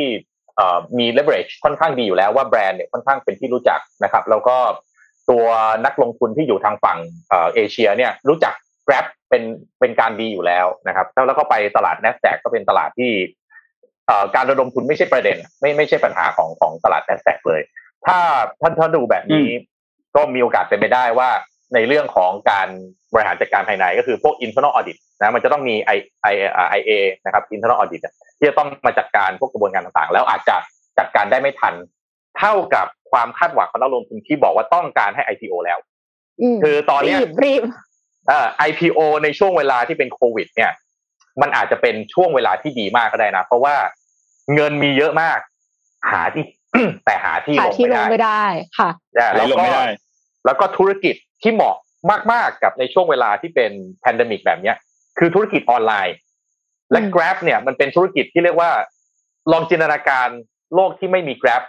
แล้วก็ไม่มีบริการที่คล้ายๆ Grab ขึ้นมา ไม่มี Uber ไม่มี Grab ไม่มีอะไรไม่มีโรบินฮูดไม่มีโรบินฮูดอย่างเงี้ยไม่ว่ามันจะเกิดอะไรขึ้น คือมันมีอิมแพคต่อสังคมอย่างมากเพราะฉะนั้นเนี่ยตอนนี้เนี่ย ถ้ามองเอาแบบว่าเราเอานี่ถือว่าเป็นการมโนส่วนตัวผมแล้วกันนะวัคซีนเริ่มมาแล้วนะครับการกระจายวัคซีนค่อนข้างจะเห็นผลได้ดี ไม่ใช่ในประเทศเรานะประเทศอื่นๆนะครับ เพราะฉะนั้นเนี่ย Impact ในเชิงของเศรษฐกิจ มีแนวโน้มที่จะกลับมาภายใน Q3 Q4 นะครับ ถ้าถ้าธุรกิจกลับมาใน Q3 Q4 แปลว่าหลายธุรกิจจะต้อง turn around ถ้ามันจะ turn around ธุรกิจที่ listed อยู่ในตลาดหลักทรัพย์เป็นไปได้ว่างบเอ่องบของเขาที่จะออกมาใน Q4 หรือในปีหน้า จะมีการเชิญ around ในเชิง bottom line หรือกำไรอย่างมีนัยสำคัญ ก็เลยมีความเป็นไปได้ว่า Grab อาจจะตัดสินใจที่จะต้อง IPO ตัวเองตอนนี้ แล้วการ IPO เนี่ยโอเค ต่อให้เตรียมตัวมานานเนี่ยนะครับ บริษัทใหญ่ ๆ เนี่ยโอ้โหมันไม่ใช่จะทำกันง่าย ๆ เลยเป็นที่มาของการที่ใช้กลยุทธ์ SPAC ก็คือมันกึ่งกึ่ง backdoor listing แบบนี้หรือเปล่าคือถ้า backdoor listing บ้านเรานะครับ จะแตกต่างกับ SPAC ตรงที่ว่าจะไปเอาบริษัทที่ listed อยู่ในตลาดหลักทรัพย์อยู่แล้ว เสร็จแล้วก็เอาบริษัทนอกตลาดเข้าไปซื้อไปเทคโอเวอร์แล้วก็ตัวเองเข้าไปเป็นเจ้าของก็เหมือนกับ backdoor listing คือชื่อตรงๆเลยเข้าประตูหลังนะครับแต่สเปคเนี่ยมันจะแตกต่างที่ว่าไปตั้งตั้งบริษัทใหม่ขึ้นมาคลีนคลีนนะครับแล้วก็เอาบริษัท ที่ต้องการ IPO จริงๆเนี่ยเข้าไปสวมอีกทีนะครับค่ะก็ได้ความรู้เยอะมากเลยค่ะวันนี้ แต่ว่าขอเสริมอีกนิดนึงว่าถ้าสมมติว่าสามารถที่จะเข้าได้จริง ๆ นะคะ valuation บริษัท Grab ตอนนี้เนี่ยมูลค่า 39,600 ล้านเหรียญสหรัฐ ซึ่งถ้า SPAC จริง ๆ จะเป็น SPAC ที่ใหญ่ที่สุดในประวัติศาสตร์ค่ะ ไม่เคยมี SPAC ใหญ่ขนาดนี้มาก่อนนะคะ แล้วก็น่าจะระดมทุนเงินก้อนใหม่ให้บริษัทได้ 4,500 ล้านดอลลาร์หรือกว่า 140,000 ล้านบาทเลยทีเดียวค่ะจับตามองต่อไปในไทยทำได้ไหมคุณโทมัส SPAC อะไรพวกนี้ก็ backdoor listing ครับ ก็คือบ้านเราถ้าทำก็คือเป็น backdoor listing คือบ้านเราเนี่ย ถ้าอยู่ดีเป็นบริษัทเพิ่งตั้งมาแล้วเข้าไป list ในไป IPO เนี่ยทำไม่ได้นะครับมีดีตั้งวันนี้ปั๊บพรุ่งนี้ไป list เลยเนี่ยเอาว่าเคยยังไม่เคยมีแล้วกัน ยังไม่เคยมีนะครับแต่ว่าแต่ว่าถ้าเป็น SPAC เนี่ย SPAC ย่อมาจาก Special Purpose Acquisition Company นะครับก็อาจจะเป็นกลไกที่ทาง NASDAQ เขาตั้งขึ้นมา เพราะว่าในที่อเมริกาเนี่ยบริษัทที่ขาดทุนมหาศาลมาก ๆ แต่ว่ามี future cash flow แล้วก็มีแผนธุรกิจที่เรียกว่าสำหรับนักลงทุนที่มองเห็นว่าเฮ้ยไอ้บริษัทเนี้ยกำไรแน่นอนเติบโตแน่นอนยกตัวอย่างอะไร Amazon Facebook นะฮะบริษัทพวกนี้เป็นบริษัทที่เหมาะมาก ๆ กับการที่เข้าไป IPO ตั้งแต่ตอนที่ตัวเองขาดทุน เพราะว่าจะทำให้สามารถที่จะระดมทุนได้ แล้วก็คือประเด็นสำคัญของการเข้าไประดมทุนในตลาดหลักทรัพย์เนี่ยมันมีหลายจุดประสงค์นะในเรื่องของสิทธิพิเศษนะฮะคือสามารถที่จะใช้พวกทูทางการเงินที่บริษัทนอกตลาดไม่สามารถใช้ได้อะไรอย่างนี้เป็นต้นนะฮะแต่หลักสำคัญเลยของบริษัทที่จะเข้าไป IPO เนี่ยคือต้องมีต้องเหมือนมีแนวโน้มในการเติบโตอย่างชัดเจน และถามว่าแนวโน้มในการเติบโตอย่างชัดเจนบริษัทในยุคนี้มันคือเทคโนโลยีทั้งนั้น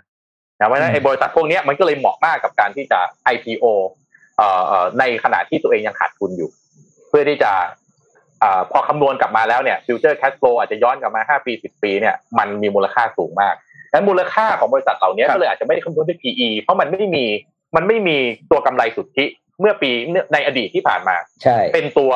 เป็นตัว fundamental หลักใช่ไหมไม่มีกำไรร้อยล้านพันล้านหมื่นล้านเป็นตัวหลักนี่มันแต่คือเรื่องเขามันใช้อนาคต วิธีการอืมใช่เขาใช้วิธีการคำนวณเอ่อ cash flow ในอนาคตและเรียกว่า discounted cash flow กลับมา เพื่อที่จะมาเห็นว่าเอ้ยบริษัทมูลค่าบริษัทเนี่ยจริง ๆ มันเป็นเท่าไหร่ ซึ่งอันนี้มีสูตรคำนวณอยู่แล้ว น้องเอ็มเรียนไปแนนซ์มาก็น่าจะเคยคำนวณพวกนี้อยู่นะฮะค่ะ แต่เป็นศาสตร์และศิลป์ค่ะ ขึ้นอยู่กับใช่ขึ้นอยู่กับ assumption คือถ้า assumption คุณเนี่ยมัน realistic มันก็จะออกมา realistic ถ้า assumption ออกมาเป็นยูแบบว่าวิ่งอยู่ในทุ่งลาเวนเดอร์อะค่ะ สวยงามมันก็จะเวอร์วังค่ะใช่อันนี้อยู่ในวิชา managerial accounting นะฮะแล้วก็ financial management นะลองไปนะพี่จะเก่งมากเพราะพี่เรียนสามรอบครับวิชาพวกนี้เรียนแล้วไม่ผ่านเรียนไปสามรอบลงเรียนไปสามรอบ ตอนนี้แม่นเลยก็ เหมือนตอนนี้แม่นเลยพี่โทมัสนนท์คิดว่านนท์คิดว่าในในคอมเมนต์น่ะมีการพูดถึงอันนี้ พอพอพอพูดถึงการที่จะเข้าเข้าตลาดใช่ไหมคนอยากฟังเกี่ยวกับเรื่องของตัวเงินติดล้อพี่การ IPO ของเงินติดล้ออืมเงินติดพี่โทล้มัสอพเนี่อยจะเล่าให้เราฟังคือคือขอขอพูดนี้ก่อนนะ คือผม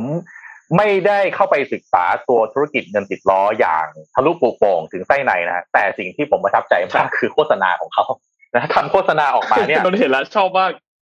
เข้าใจว่าเข้าใจว่าน่าจะเป็นคุณต่อหรือเปล่าไม่แน่ใจนะครับ เพราะว่ามันดูตรงแล้วมันไปทางนั้นมากเลยโอ้โห แต่ว่าโฆษณาทีเดียวเนี่ยกวาดเรียบตั้งแต่นักลงทุน ลูกค้า พนักงาน ตัวบริษัท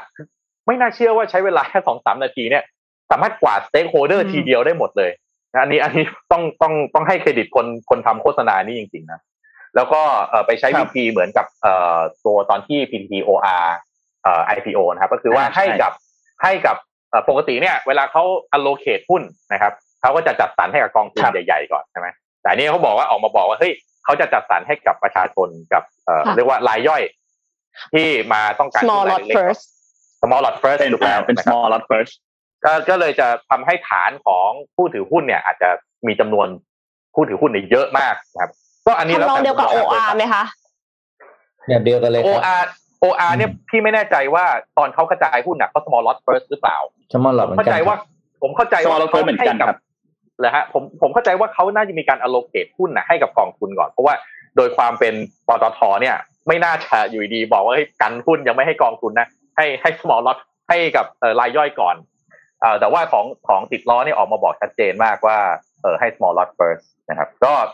อะถ้าใครใครรักใครชอบก็ลองดูแต่ว่าน้องเอ็มฮะขอขอแฮชแท็กหน่อย การลงทุนอะไรฮะ การลงทุนมีความเสี่ยงผู้ลงทุนควรศึกษาข้อมูลก่อนตัดสินใจลงทุนค่ะถูกต้องครับผมเป๊ะมากต้องพูดเร็วกว่านี้อีกแล้วก็เพราะปกติแล้วโฆษณาของ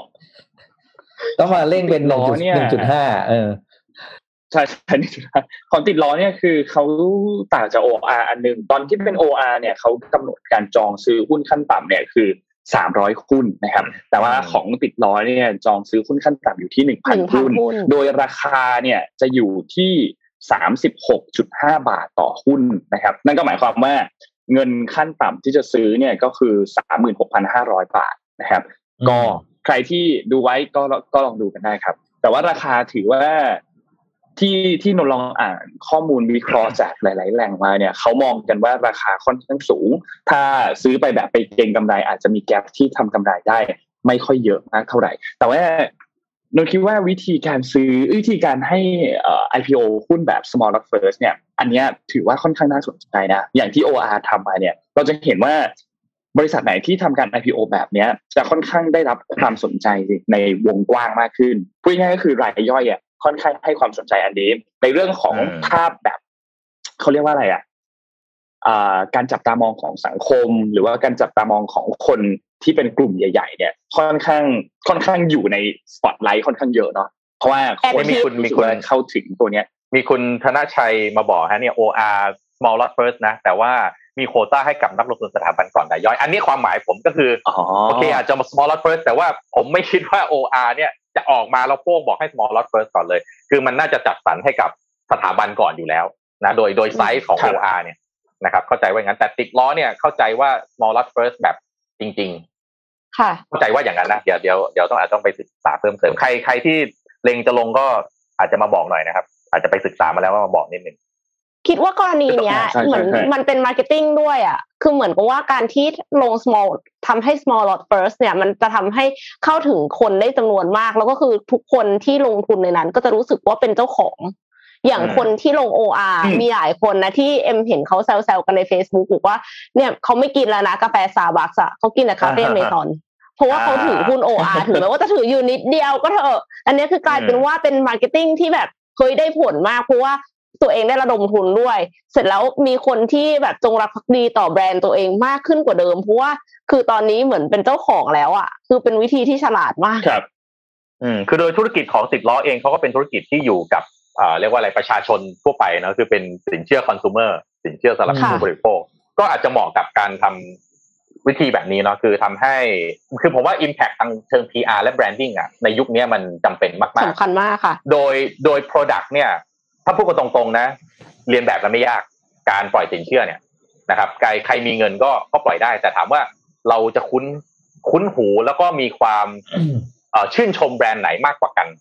อันนั้นแหละอืมสำคัญกว่าเยอะนะเพราะว่ามันเงินครับตอนนี้มันคอมม o ดิตี้แล้วอะมันเป็นคอมม o ดิตี้ใครมีเงินก็สามารถปล่อยกู้ได้ แล้วก็เพดานการปล่อยกู้ก็มีอ่าถูกกำกับ โดยทางแบงก์แห่งประเทศไทยถูกไหมฮะ ส่วนไอ้ฟลอร์เนี่ยครับก็แล้วแต่เลยคุณจะไปตัดราคาเท่าไหร่ก็ตาม แต่ก็คงไม่มีใครบ้าไปตัดราคาจนขาดทุนเพราะฉะนั้นแปลว่ามันเป็นสมรภูมิคอมม o ดิตี้ชัดเจนมาก คนที่จะอยู่ได้เนี่ยก็ต้องแน่นอนมีความโดดเด่นทางด้านงานบริการนะครับเออหรือเอ่อการใช้เทคโนโลยีเข้ามาสำคัญที่สุดเลยคือแบรนด์ใครติดหูติดอันดับมากที่สุด ก็น่าจะมีโอกาสมากที่สุดนะครับ ก็อะเป็นกำลังใจให้ แต่ว่าก็ไม่ได้เชียร์หุ้นนะครับ อันนี้ต้องแล้วแต่วิจารณญาณของแต่ละท่านจริงๆนะครับใช่ครับ ลองวิเคราะห์กันดูอืมค่ะเอ่อไปที่วิกฤตอีกอย่างหนึ่งที่เราอาจจะมองข้ามกันไป พอพอเจอโควิด -19 ปั๊บวิกฤตอย่างอื่นนี่พักไว้ก่อนเลยนะคะ แต่ว่าทุกคนก็คงทราบดีว่าเรากำลังเข้าสู่สังคมผู้สูงอายุ ซึ่งที่ญี่ปุ่นเองเนี่ยมาก่อนเราแล้ว คือที่ญี่ปุ่นนี่คือ สังคมผู้สูงอายุหนักมากนะคะ จนทำให้ก็คือเด็กเกิดใหม่น้อยนะคะ คนวัยแรงงานก็ลดลงผู้สูงอายุเพิ่มขึ้นทำให้ญี่ปุ่นเนี่ยประสบปัญหาขาดแคลนแรงงาน แล้วก็ต้องจ่ายเงินบำนาญจำนวนมากค่ะ เมื่อวันที่ 6 เมษายนที่ผ่านมาเนี่ยคณะรัฐมนตรีของญี่ปุ่นเนี่ยก็เลยมีการอนุมัติกฎหมายที่บังคับบริษัทต่างชาติเออไม่ใช่ค่ะขอโทษค่ะ บริษัทต่างๆ ในญี่ปุ่นนะนะคะ ให้จ้างพนักงานถึงอายุ 70 ปีค่ะ จากเดิมเนี่ย 65 ปี ไม่ใช่60ปีเหมือนว่าเรานะ เดิมเขา65อยู่แล้ว แล้วตอนเนี้ยคือให้ extend ไปอีกไปเป็น70ปี โดยที่บริษัทสามารถเลือกได้จาก5ข้อค่ะ ข้อที่หนึ่งเนี่ยคือขยายเวลาเกษียณอายุให้เป็น70ปี ข้อที่สองคือยกเลิกไปเลย ยกเลิกครับเอจที่จะเกษียณไปเลยอะ คือหมายถึงว่าจะทำงานถึงร้อยปีก็คือเรื่องของเขาอะ ข้อที่สามคือ อนุญาตให้พนักงานทำงานหลังเกษียณอายุ ซึ่งจริง ๆ ก็อาจจะใกล้เคียงกับข้อที่สองนะคะ แล้วก็ข้อที่สี่คือจ้างพนักงานเกษียณเป็นฟรีแลนซ์ข้อที่ห้าคือสนับสนุนทางการเงินให้พนักงานเนี่ยไปทำงานเพื่อสังคม คือหมายถึงว่าไม่ต้องจ้างเอาไว้ full time แต่ว่าก็คือสนับสนุนเขาให้เขาสามารถที่จะไปทำงานเพื่อสังคมได้ ในขณะที่ยังเลี้ยงดูตัวเองได้อยู่บ้างอะค่ะ นอกจากนี้เนี่ยรัฐบาลก็ยังมีแผนที่จะเพิ่มสวัสดิการผู้สูงวัยอายุ 65ถึง70 ปี แต่ว่า คือไปเอาจากของคน60ถึง64ปีอะมาให้65ถึง70ปีแทนเพราะว่าคือคนญี่ปุ่นเนี่ยคืออายุยืนมาก แต่ว่าทั้งนี้ทั้งนั้นอืมห้าข้อเนี้ยค่ะ ที่บริษัทจะเลือกให้พนักงานได้เนี่ย จะต้องได้รับความยินยอมจากสหภาพแรงงานก่อน อ่า ทีนี้มาดูกันว่าแล้วเมืองไทยมีมาตรการอะไรที่รองรับสังคมผู้สูงอายุบ้างเออมาตรการของทางรัฐเนี่ยยังไม่ได้มีข้อมูลอะนะคะ แต่ว่า ถ้าเป็นของเอกชนเนี่ยก็คือขอบคุณข้อมูลจากกรุงเทพธุรกิจค่ะ ก็คือ Grab เนี่ยบอกว่าเขาจ้างงานคนคนขับ Grab เนี่ยที่มีอายุมากกว่า 60 ปีเนี่ยมากกว่า 2,600 คนเลยทีเดียว ก็คืออมด้วยความที่มันเป็นอาชีพที่ไม่ได้จำเป็นว่าจะต้องมีเกษียณอายุใช่ไหมคะ ใครที่ยังสามารถขับรถได้ แล้วก็ถึงแม้ว่าจะอายุเลยเกษียณไปแล้วเนี่ย ก็ยังสามารถขับแกร็บได้อยู่ ก็เลยมีมีคนที่ขับแกร็บอายุมากที่สุดเนี่ยคือ 79 ปี แล้วก็ มีทั้งหมดเนี่ยประมาณ2,600คนที่อายุเกินเจ็ดสิบ60เก้าปีเลยเหรอใช่ค่ะ แล้วก็ประสิทธิภาพการขับรถนี่ยังโอเคไหมอะอันนี้เราก็ถามไม่เฉยๆนะคือยังนึกไม่ออกไอ้เอ็มว่าแล้วแต่คน79อืมอืมคือถ้าใช่สมมติว่าเป็นคนที่แบบติดมากๆอะเขาก็จะยังแบบว่าอื้อหือบิดได้สุดๆ แต่ว่ายันเนี้ยต้องประเมินเองนะคะ เพราะว่ามันเป็นความปลอดภัยของตัวคนขับเอง แล้วก็ความปลอดภัยของคนอื่นบนท้องถนนด้วย ใช่ค่ะครับ แล้วก็มีมีที่อื่นอีกค่ะ คือกลุ่มรีเทลทั้งหลายนะคะ กลุ่มเซ็นทรัลเนี่ยเขาก็มีการจ้างงานหลากหลายตำแหน่งเลย อย่างเช่น พนักงานแผนกผักผลไม้ พนักงานครัว พนักงานขายแผนกเครื่องครัว พนักงานตัดเย็บแล้วก็ customer service โดยได้รับสิทธิสวัสดิการเท่ากับพนักงานทั่วไปค่ะ แล้วก็สำหรับ Big C นะคะ มีรับผู้สูงอายุเนี่ยทำงานตำแหน่งธุรการบัญชี รับโทรศัพท์ต้อนรับลูกค้า พนักงานฝ่ายอาหารสด จัดเรียงสินค้า พนักงานประจำศูนย์อาหารเภสัชกรประจำร้านยา แล้วก็พนักงานร้านมินิบิ๊กซีที่ผ่านมาเนี่ย ผู้สูงอายุเข้ามาร่วมงานด้วยมากที่สุดคือ ฝ่ายบริการลูกค้าฝ่ายอาหารสด แล้วก็ส่วนงานสนับสนุนค่ะ ในส่วนของโลตัสครับโลตัสก็มี การให้ผู้สูงอายุอายุ 60 ปีขึ้นไปเนี่ยทำงานในสาขากว่า 2,000 แห่ง พร้อมมอบสวัสดิการที่เหมาะสมกับเขาอย่างเช่น เงินสมทบค่ารักษาพยาบาล ตรวจสุขภาพประจำปีเมื่อทำงานครบกำหนดนะคะ แล้วก็ปัจจุบันมีผู้เกษียณอายุกว่าหนึ่งเออขอโทษค่ะหนึ่งพันสองร้อยหกสิบเอ็ดคนร่วมงานกับโลตัสแล้วด้วยค่ะ ก็นับว่าเป็นนับว่าเป็นมาตรการที่เริ่มเข้ามาเพื่อที่จะรองรับสังคมผู้สูงอายุแล้วนะคะสำหรับเมืองไทย ถ้ามีมามากกว่านี้ก็จะดีนะคะ เพราะว่าเอ็มก็คิดว่าคือปัญหาหนี้ครัวเรือนต่างๆ ที่แบบว่าทำให้คนไทยอะจำนวนมากไม่ได้มีเงินเก็บหลังเกษียณนะคะ มันก็น่าจะกระทบเศรษฐกิจพอสมควร แล้วก็กระทบความเป็นอยู่ของเขาด้วยดังนั้น ถ้าบริษัทใด ๆ ที่สามารถที่จะช่วยเหลือผู้สูงอายุได้ก็อยากจะให้ ให้โอกาสเขาทำงานเพราะว่าหลาย ๆ คนก็ยังแข็งแรงอยู่ แล้วก็ยังมีประสิทธิภาพในการทำงานที่สูงค่ะ ใช่ใช่ครับนะวันนี้ว่าด้วยเรื่อง aging society เนี่ยจริงๆอันนี้เป็นเรื่องที่จะเรียกว่าน่าห่วงหรือ หรือยังไงก็ไม่แน่ใจนะครับ คือ ตอนเนี้ยอัตราการเกิดของประเทศไทยครับ ถ้าผมจำไม่ผิดนะครับ เรามีอัตราการเกิดลดลงติดต่อกันมาปีนี้เป็นปีที่เจ็ดแล้วนะไม่ไม่เพิ่มขึ้นเลย นะครับเออปกติประเทศไทยเนี่ยอืมจะมีอัตราการเกิดอยู่ประมาณเจ็ดแสนคน แต่ปีล่าสุดที่ผ่านมาเนี่ยมันต่ำกว่าเจ็ดแสนละหกแสนซัมติงนะครับลดลงมาเรื่อยๆ ถ้าย้อนกลับไปสิบกว่าปีก่อนรู้สึกจะเป็นล้านนั้น aging society เนี่ยครับผมคิดว่าถ้ารัฐบาลไม่วางแผนให้ดีนะ อนาคตเนี่ยรัฐสวัสดิการจะดูแลไม่ไหว แล้วก็จะกลายค่ะเป็นว่าเอ่อผู้สูงอายุในประเทศเราเนี่ย จะจะจะกลายเป็นเอ่อคนที่ถูกทิ้งร้างอะ ก็คือ ทำงานก็ไม่ได้ก็คือตลาดแรงงานก็ไม่ต้อนรับเอ่อส่วนจะไปทำอะไรอืมเองก็ลำบาก แล้วก็พวกสวัสดิการต่างๆ ในด้านดูแลสุขภาพต่างๆ ที่พูดนี่ก็คือวันนี้ผมก็ไม่แน่ใจว่าเดี๋ยวอีกไม่นานเออก็อาจจะต้องไปอยู่ในกลุ่มนี้ด้วยหรือเปล่าเพราะฉะนั้นเนี่ยเออเออเป็นเรื่องที่น่าคิดเหมือนกันว่าประเทศเราจะเอายังไงกับเรื่อง aging society นี้นะครับซึ่งซึ่งเป็นก็มีบางอาชีพไงปัญหาที่น่าสนใจมากนะมีบางอาชีพไงอายุหกสิบเจ็ดสิบยังบริหารงานใหญ่โตอยู่เลยคุณโทมัสอืม ไม่ยอมเกษียณเลย อยู่อยู่ที่ไหนนะครับอันนี้เขาเขาบริหารอยู่อยู่อยู่ตรงไหนนะมาแล้วมาแล้วพี่ปิ๊พี่ปิ๊มาแล้วพี่ปิ๊กมาแล้วฮะเยอะแยะเลยอะอืมเยอะแยะเลยโอ้ยตายนี่จะพูดถึงอันนี้มีข่าวเรื่องพูดถึงการลาออกของมีข่าวแรงปิดท้ายแล้วกันนะเพราะเดี๋ยวต้องมาอัดสนทนาหาธรรมต่อ ครับอ่าที่ญี่ปุ่นมีมีข่าวถือว่าข่าวใหญ่เลยนะครับ ก็คือออืมคุณคุรุมาทานินะครับ ที่เป็นซีอของโตชิบ้าเนี่ยประกาศลาออกอืม นะครับ คือถามว่าทำไมถึงลาออก ก็เพราะว่ามันมีข่าวว่า CVC Capital ซึ่งเป็นบริษัทเอ่อ CVC Capital Partner ที่เป็นบริษัทนักลงทุนเนี่ย มีข่าวจะเข้าซื้อโตชิบ้าอืมด้วยมูลค่าสองหมื่นล้านเหรียญสหรัฐนะครับคือเข้าซื้อกิจการโตชิบ้าทั้งหมดเลย ถามว่าทำไมคนนี้ต้องลาออกก็เพราะว่าคุณคุรุมาทานิเนี่ย เคยนั่งเป็นแชร์แมนของ CVC Capital Partner ในญี่ปุ่นมาก่อนอืม คือเขาเคยเขาเคยนั่งนั่งที่ C- CVC ใช่ไหมแล้วเขาออกจาก CVC มานั่งเป็น CEO โตชิบ้าเพราะ CEO โตชิบ้าคนก่อนหนั้นเนี่ยเขาก็รีทายไปเพราะว่าเขาอายุเขาเยอะแล้ว ทีนี้อืมพอคนนี้นั่ง CEO ปุ๊บคนนี้ CVC จะเข้ามาซื้อปุ๊บแกออกเลยแกแกแสดงสปิริตเพราะว่าแกกลัวจะมองว่าเป็นเรื่องของอินไซต์เรื่องของข้อมูลต่างอืมๆแกก็แบบลาออกเลย ซึ่งกระแสลาออกในยตอนนี้กำลังเป็นที่แบบว่าผู้ถือหุ้นของโตชิบ้าเนี่ยก็คือค่อนข้างโกรธนะโกรธมากที่ว่า คือตัวตัวเขาเพิ่งมาเป็นซีอได้สามปีไงสองปีกว่าๆเองแล้วก็แบบเฮ้ยอะไรงานแบบวิชั่นวางไว้ยังไม่ทำเลยอะไรอย่างเงี้ยไปแล้วเหรอคือผู้ถือหุ้นมีสิทธิ์โกรธนะถูกไหมครับ เพราะว่าตำแหน่งซีอมาแล้วไม่ได้ออกง่ายๆไงถ้าคุณไม่ได้บริหารงานผิดพลาดจริง ๆ นะครับ ก็อืมตอนนี้เป็นเป็นเป็นที่เอ๊ะไม่แน่ใจสนอกสนใจอยู่ของที่ญี่ปุ่น แล้วก็คนที่กลับมาดำรงตำแหน่งซีอของโตชิบะก็คือคนก่อนหน้านี้นะครับ คือคุณโอซามุนากายามะกลับเข้ามา แล้วก็พยายามมาตอนนี้ภารกิจแรกของคุณนากายาม่าเลยก็คือ พยายามมาสร้าง investor relation ใหม่ ก็คือเหมือนกับมาสร้างความเชื่อมั่นในกับนักลงทุนว่า เออ คุณนาทามิออกไปเนี่ยไม่ใช่ว่ามีปัญหา หรือว่าโดนแซกออกไป เพราะเป็นอ่าเรื่องข้อมูลเรื่องความอ่าอะไรนะ ปลอดภัยของข้อมูลอะไรอย่างนี้นะ แต่ว่าเขาออกไปด้วยเหตุผลส่วนตัวอะไรอย่างเงี้ยก็ก็ว่านไป แต่ว่านี่คือเรื่องใหญ่เพราะว่านี่คือดีลการซื้อบริษัทญี่ปุ่น ที่ติดอันดับท็อป 5 ที่ใหญ่ที่สุด สองหมื่นล้านเหรียญสหรัฐนะครับอืมโตชิบ้าเมื่อที่เราได้ยินโฆษณามาตลอดตั้งแต่เด็กๆเนาะก็กำลังจะถูก CVC Capital เข้าซื้อกิจการนะครับ ครับ อันนี้น่าจะเป็นข่าวใหญ่ อันดับต้นๆของโลกถ้าเกิดมันเกิดขึ้นจริงนะดีลนี้ อืมอืมใช่ แล้ว CVC ที่ผ่านมา CVC ซื้อใครไม่เคยพลาดนะ อืมอืม เมื่อกี้เมื่อกี้พูดถึงเรื่องเรื่องของจำนวนการเกิดในประเทศไทยที่ลดลง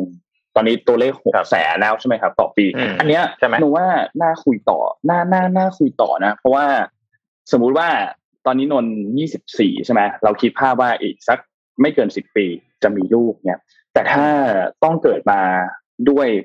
ด้วยภาวะแบบเนี้ยนะเราไม่ได้เราพูดถึงในทุก ๆ มุมเลยแล้วกันนะทั้งทั้งมุมเรื่องโควิดด้วย ทั้งมุมเรื่องของ ตัวเศรษฐกิจเรื่องของการเมืองเรื่องของอะไรด้วยเนี่ยนนก็เป็นคนหนึ่งที่รู้สึกว่าถ้าจะมีลูกจริง ๆ เราก็อยากจะให้สิ่งที่ดีที่สุดกับลูก อยากจะให้แบบ ให้เขาใช้ชีวิตให้เขามีทุกอย่างที่เราอยากจะพอที่จะให้เขาได้มากที่สุดอย่างเงี้ยด้วยภาวะตอนนี้มันยากเหมือนกันนะพี่ที่อืมที่จะแบบที่จะแบบมีลูกอะไรอย่างเงี้ย เพราะฉะนั้นนนท์นนท์คิดว่าปัญหาเนี้ยเป็นปัญหาที่มันกระทบต่อหลายอันมากอย่างที่พี่โทบัสพูดว่าถ้าจำนวนการเกิดมันน้อยลงปุ๊บปัญหาในเรื่องของ ผู้สูงอายุมันก็จะตามมาด้วย เพราะว่าจำนวนการเก็บภาษีที่เก็บได้เนี่ยมันก็จะน้อยลงด้วยถูกไหมครับ มันก็จะมีเรื่องดูตัวเลขเนี่ยที่มันดูโยตันวเลขเข้ามา ผมให้ตัวเลขนี้นะเอิ่มย้อนไปปี 60 1960 นะครับจำนวนการเกิดของเด็กต่อผู้หญิงหนึ่งคน ต่อคุณแม่หนึ่งคนนะนะครับหกเอ่อคุณแม่หนึ่งคนให้กำเนิดเด็กหกคน ปี 60 นะ ปี 60 โดยเฉลี่ยนะฮะเอิ่ม แล้วก็ life expectancy ก็คือตัวอายุโดยเฉลี่ย ค่าอายุโดยเฉลี่ยเนี่ยถ้าย้อนไปปี 60 เนี่ย อยู่ประมาณสักไม่ถึง 60 นะ ประมาณ 55 56 นะครับค่าอายุเฉลี่ยนะครับ ปัจจุบันนี้เนี่ยจำนวนเด็กที่เกิดนะต่อต่อต่อคุณแม่หนึ่งคนในประถ้าประเทศไทยนะครับเหลือ 1.5 คนต่ำกว่าฟิลิปปินส์ต่ำกว่าเวียดนามที่อยู่ใน ranking เดียวกันกับเรา คือว่าจำนวนประชากรประมาณนี้นะครับ แต่ว่า life expect life expectancy เนี่ย เพิ่มขึ้นจาก 50 ปลายปลายๆเมื่อกี้นะครับ กลายไปเป็นประมาณเกือบ 80 ค่ะ ทุกอย่างสวนกันสวนทางกันหมดเลยนะครับ เด็กเกิดน้อยลงนะครับ อายุเฉลี่ยเพิ่มมากขึ้น เพราะฉะนั้นแปลว่า คนรุ่นใหม่ที่จะต้องมาแบกพูดกันตรงๆอะเอ่อครอบครัวในสมัยนี้เนี่ยก็มีผู้สูงอายุในครอบครัวถูกไหมครับ แล้วก็ต้องมีคนที่อายุ 25 ถึง 55 เป็นคนที่จะต้องทำทำงานเพื่อที่จะ หาเลี้ยงครอบครัวทำเงินหาค่าใช้จ่ายเอ่อแล้วทำงานหาเงินเอาค่าใช้จ่ายต่างๆมาจ่าย แต่ว่าตัวเลขแบบนี้เนี่ยแปลว่า อนาคตคนที่จะต้องแบกรับภาระที่จะเกิดในครอบครัว จะมีจำนวนน้อยลง แต่ผู้สูงอายุที่อยู่ในครอบครัว จะมีมีจำนวนเพิ่มเพิ่มขึ้นมากขึ้น และอยู่ยาวนานมากขึ้น อ่าใช่เพราะฉะนั้นเนี่ยสิ่งเดียวที่มันจะดูแลเรื่องนี้ได้เนี่ย ไม่พ้นเรื่องของหนึ่งรัฐสวัสดิการแน่นอนนะครับ แล้วก็การครับจัดการโครงสร้างพื้นฐานต่างๆ ในการเข้าถึง เพราะว่าผู้สูงอายุเนี่ยมีไม่ได้อยู่เฉพาะในกรุงเทพนะฮะมีอยู่ทั่วทั้งประเทศ แล้วการผู้สูงอายุเนี่ยต้องไปโรงพยาบาลต้องไปอะไรต่างๆ เนี่ย การเดินทางมันไม่ถ้าไม่ง่ายเนี่ยลำบากแน่นอนสาธารณสุขต่างๆ เข้าถึงหรือเปล่านะครับ นี่เป็นเป็นชาเลนจ์เป็นคลื่นที่ถ้าไม่บริหารจัดการให้ดีนี่น่ากังวลเหมือนกันนะครับ เพราะว่าตัวเลขเนี่ยสวนทางกันอย่างชัดเจนเลยครับ ครับ น่าเป็นห่วงนะนึกว่านึกว่าเป็นปัญหาที่น่าเป็นห่วงนะเพราะว่ามันกระทบหลายอย่าง ถ้าหากว่าไม่มีการแก้ไขเกิดขึ้นเนี่ยมัน น่าจะเศร้ามากในเรื่องเรื่องของปัญหาตัวนี้มันมันมันทั้งสองทั้งสองด้านเลยเนาะทั้งเรื่องของสวัสดิการทั้งเรื่องของฝั่งของประชาชนเองใช่แล้วคือเหมือนกับว่าเท่าที่สังเกตอะค่ะ รู้สึกว่าคนที่คนที่มีลูกอะคือคนที่ไม่ได้พร้อมตั้งไม่ได้ตั้งใจจะมีอะเอางี้ดีกว่า แล้วก็คืออาจจะเกิด อุบัติเหตุไม่ได้คุมกำเนิดหรืออะไรอย่างเงี้ยค่ะแล้วก็เลยทำให้เด็กเกิดมาแล้วก็มีเห็นข่าวแบบ ที่คนเอาเด็กไปทิ้งในถังขยะบ้าง เอาแบบคือเด็กที่สมบูรณ์แข็งแรงปกติเนี่ย ไปแอบทิ้งอะเยอะแยะเลยอะทั้งทั้งที่คนจำนวนมากที่แบบพร้อมที่จะมีลูกเนี่ยค่ะไม่ได้มีลูก แล้วก็หลาย ๆ คนคือคิดเยอะไงคือเหมือนกับว่าจริง ๆ ด้วยฐานะทางการเงินครอบครัวอะไรเงี้ยทุกอย่างพร้อมหมด แต่ว่าก็คืออย่างที่นนท์บอกอะว่ารู้สึกเหมือนกับถ้าสมมติว่ามีลูกตอนนี้แล้วลูกฉันจะโตขึ้นมายังไง ก็เลย ก็เลยไม่ไม่อยากจะมีลูกสักที แล้วพอมีประชากรที่เกิดเนี่ยทั้งทั้งที่มีคนเกิดน้อยอยู่แล้วเนี่ย ยังเป็นคนที่มาจากครอบครัวที่ไม่พร้อมเนี่ย ปัญหาสังคมก็จะตามมาก็จะยิ่งแย่กันไปใหญ่หรือเปล่าคะอืมอะผมให้ตัวเลขเพิ่มเติมอีกนะ อ่าอัตราการเสียชีวิตของเด็กทารกในประเทศไทยนะครับ ถ้าย้อนไปปี 60 เนี่ยอยู่ประมาณ 10เปอร์เซ็นตนะครับ ปีปัจจุบันเนี่ยครับ ไม่ถึง1เปอร์เซ็นตนะครับ ก็ถือว่าอือหือเอ่อการการเอ่อการแพทย์และพยาบาลดีขึ้นอืมอ่า ดีขึ้นดีขึ้นนะครับนะครับ ก็อันนี้ก็คือการแพทย์ดีขึ้นแปลว่ามันทำให้อายุคนเนี่ยยืนยาวมากขึ้น แต่ค่าใช้จ่ายก็จะสูงขึ้นไปด้วยในการดูแล ถูกไหมฮะต้องไปอ่านเล่มนี้เลยครับอ่า The Hundred Years of Life อะครับ เล่มเนี้ยอืมเขาบอกไว้ทุกอย่างที่ที่เราคุยกันนี้แหละว่าโลกต่อไปข้างหน้าจะเป็นยังไง คือเราจะอยู่กันยาวขึ้น แต่เรามีอายุการใช้อ่าอายุความสามารถในการหาเงินเราสั้นลงไงอืมนึกออกไหมอืมเพราะว่าเราอะเราตายช้าขึ้นเพราะสุขภาพดีขึ้นการแพทย์ดีขึ้น แต่ความสามารถในการหาเงินเราสั้นลงเพราะงานเราถูกแทนที่ความสามารถที่เราเคยมีใช้หาเงินอืมไม่ได้ ใช่ค่ะครับเนี่ยเป็นเป็นเป็นเป็นปัญหาใหญ่ระดับ ที่เราทุกคนจะต้องเตรียมตัวตั้งแต่วันนี้ครับ ต้องครั up บ skill re skill นะคะ อย่างน้อยที่สุดเขีนไว้ทั้เนี่งยหมดใน The Hundred Years of Life ครับ เล่มนี้บอกไว้ everything เออเนี่ยผมทำหน่อยรู้ไหมว่าย้อนไปปี1960น่ะประชากรประเทศไทยมีจำนวนกี่คนโอ้ยหกศูนย์เลยเหรอเออ60นี่มันกี่ปีวะห้าสิบปีก่อน60 50ปีก่อนหกสิบปีใช่หกสิบปีก่อนมีก็คนน่าจะมีประมาณ น่าจะมีประมาณ สี่สิบห้าล้านคนปะอ่า มียี่สิบประมาณยี่สิบแปดล้านคน เฮ้ยจริงเหรอยี่แปดล้านโอ้คนแล้วก็พอเจ็ดศูนย์เนี่ยขึ้นมาเป็นประมาณสักสามสิบล้านนะครับ ไปเรื่อยๆ จนปัจจุบันเนี่ย เรามีหกสิบเจ็ดล้านคนเนาะเอ๊ะแต่ว่าผอัมตราการเกิดลดลงอืมอืมส่วนหนึ่งอาจจะเป็นเพราะว่าตอนนู้นทะเบียนราษฎร์มันยังไม่พร้อมอะคุณโทมัสก็คือมีเป็นไปได้คนหรือเปล่าก็อาจจะเป็นไปได้แต่เส้น แต่เส้นถ้าดูกราฟนะฮะกราฟนี่ค่อนข้างเป็นเส้นเคิร์ฟแบบส วยมาชัดเจนเลยคือไม่ได้แบบอืมไม่ใช่แบบแล้วถ้ามีขยักขึ้นอะไรอย่างนี้นะมันมีแบบอืมปึ๊บอืมขึ้นเอาเป็นขึ้นไปแบบก็อาจจะโอเค มี Data ที่แบบเออเพิ่งจะมาคลีนแล้วก็เพิ่งจะเห็นมันก็อืผมว่าอันเนี้ยเห็นชัดเจนมากเลยนะครับ ว่าเอ่อจำนวนประชากรที่เพิ่มขึ้นเนี่ย ก็มาตอนเนี้ยกราฟเริ่มแปลตแปลตลงแล้วคือมันขึ้นมาอย่างนี้ฮะแล้วก็แปลตลงแต่ว่าอืมอืมประชากรที่อยู่ในช่วงเอ่อการเกิดช่วงที่พีคๆเลยคือตั้งแต่ประมาณปี 70 ถึงปี 90 นี่เป็นยุค จะเรียกว่าเบบี้บูมเมอร์ก็ได้เนาะจะเป็นยุคนั้นน่ะก็จะเป็นประชากรที่จะต้องเอ่อเข้าสู่ช่วงเอจิ้งเอ่อช่วงช่วงพีเรียที่เป็นเอ่อสูงอายุในอนาคตนะครับ อืมอะอะวันนี้คุยกันยาวแปดโมงอืมยี่สิบครับขอขออนุญาตจบเนาะเดี๋ยวจะครับคุยกันยาวเพลินเดี๋ยวพี่ๆต้องอัสดนสนทนาสนทนาอีกเรามีตัดสนหาธรรมกันต่ออีกนะครับ ครับไอ้ยสนทนาหาธรรมรอบนี้ เรื่องอะไรนะครับ พี่สปอยให้คนดูนิดนึงพี่ปิ๊กเชิญพี่ปิ๊กเลยแม่มันก็ไม่ได้เรื่องอะไรหรอกรอฟังรอฟังวันเสาร์อ่าโอเคโคเรื่องเบาๆเรื่องเรื่องเรื่องเบาๆเบาๆเรื่องเบาๆเราหนักมาเยอะเบามากหนักมาหลายรอบแล้วเบาๆบ้างเดี๋ยวจะจอดำซะก่อนนะคะเป็นรักคำษาพูดราที่ยไว้การใจที่อยู่รอดก่อนนะคะอืมเบาแต่เป็นแต่เป็นตอนที่รู้สึกว่า โอ้โหตอนนี้มีอาอาจจะพีคที่ถรสุรดพ์เอออาจตอนจะนี้พีมีคอาที่ถสุรดรพ์เออ แล้วตอนนี้มีอาถรรพ์ด้วยใช่ จะอัดทีไรมีปัญหาทุกทีอืมใช่อะรอดูรอดูฟังกันดูวันเสาร์นี้นะคเสารับร์นี้สามทุ่มนะครับเสาร์สามทุ่มครับผมเราก็ยังมีลิสโอต์เคหัวข้ออยู่อีกเยอะเลยนะครับ ที่จะทำอะไรเงี้ย ก็เรายังจะสู้ต่อไปทำไปเรื่อยๆนะครับแต่ใดที่มีจอคนดูจอดำครับอืมใครมีใครมีหัวข้อไหนที่คิดว่าอยากให้เราพูดถึงก็ลองส่งเข้ามาได้นะอันไหนสนใจน่าสนใจเอ้ยดูเข้าท่านะเราก็จะหยิบมาผมค้างเรื่องหนึงไง discuss ที่บอกเอาสายไฟลงอะเอาสายไฟลงถนนนั่นมีค้างเรื่องหนึงของผมเนี่ย อ่าโอเคอ่าอ่าโอเคครับ วันนี้ขอบคุณเขาขอบคุณสปอนเซอร์ได้ครับเลยขอบคุณ Tocadero Time นะครับ ผู้แทนจำหน่ายนาฬิกา Oris Swiss Mechanical Watch นะครับ ตั้งแต่ปี 1904 นะครับ แล้วก็ขอบคุณ SCB SCB EIC SCB 10X นะครับ ที่คอยให้ข้อมูลดีๆ กับเรามาเป็นระยะเวลานาน แล้วก็ขอให้อยู่ต่อไปนะครับ ก็ขอบคุณท่านผู้ชมทุกท่านด้วยนะครับ ในช่วงวันหยุดวันนี้น่าจะเป็นวันหยุดวันสุดท้ายของใครหลาย ๆ คน แล้วก็บางคนอาจจะได้หยุดพรุ่งนี้ต่อก็ ยังไงท่องเที่ยวกันอย่างปลอดภัยนะครับ ก็เดินทางปลอดภัไม่ยปด้วยระมาทครัค่ะบกาดอย่าตกนะคะครับผมครับก็ยังไงวันนี้น่าจะประมาณนี้ครับสำหรับ Mission Daily Report นะครับแล้วยังไงพรุ่งนี้เราพบกันอีกครั้งหนึ่งในรูปแบบสูง ในสัปดาห์หน้าเนี่ยยังไม่รู้ว่าเราจะได้กลับไปที่สตูหรือเปล่านะพี่เนาะก็ขึ้นอยู่กับตัวเลขเราดูมาสค่ะถานการณ์กันต่อไป เราดูสถานการณ์กันต่อไปครับ ก็ขอให้ทุกคนปลอดภัยครับ วันนี้เราสี่คนลาไปก่อนครับ สวัสดีครับ สวัสดีค่ะ Mission Daily Report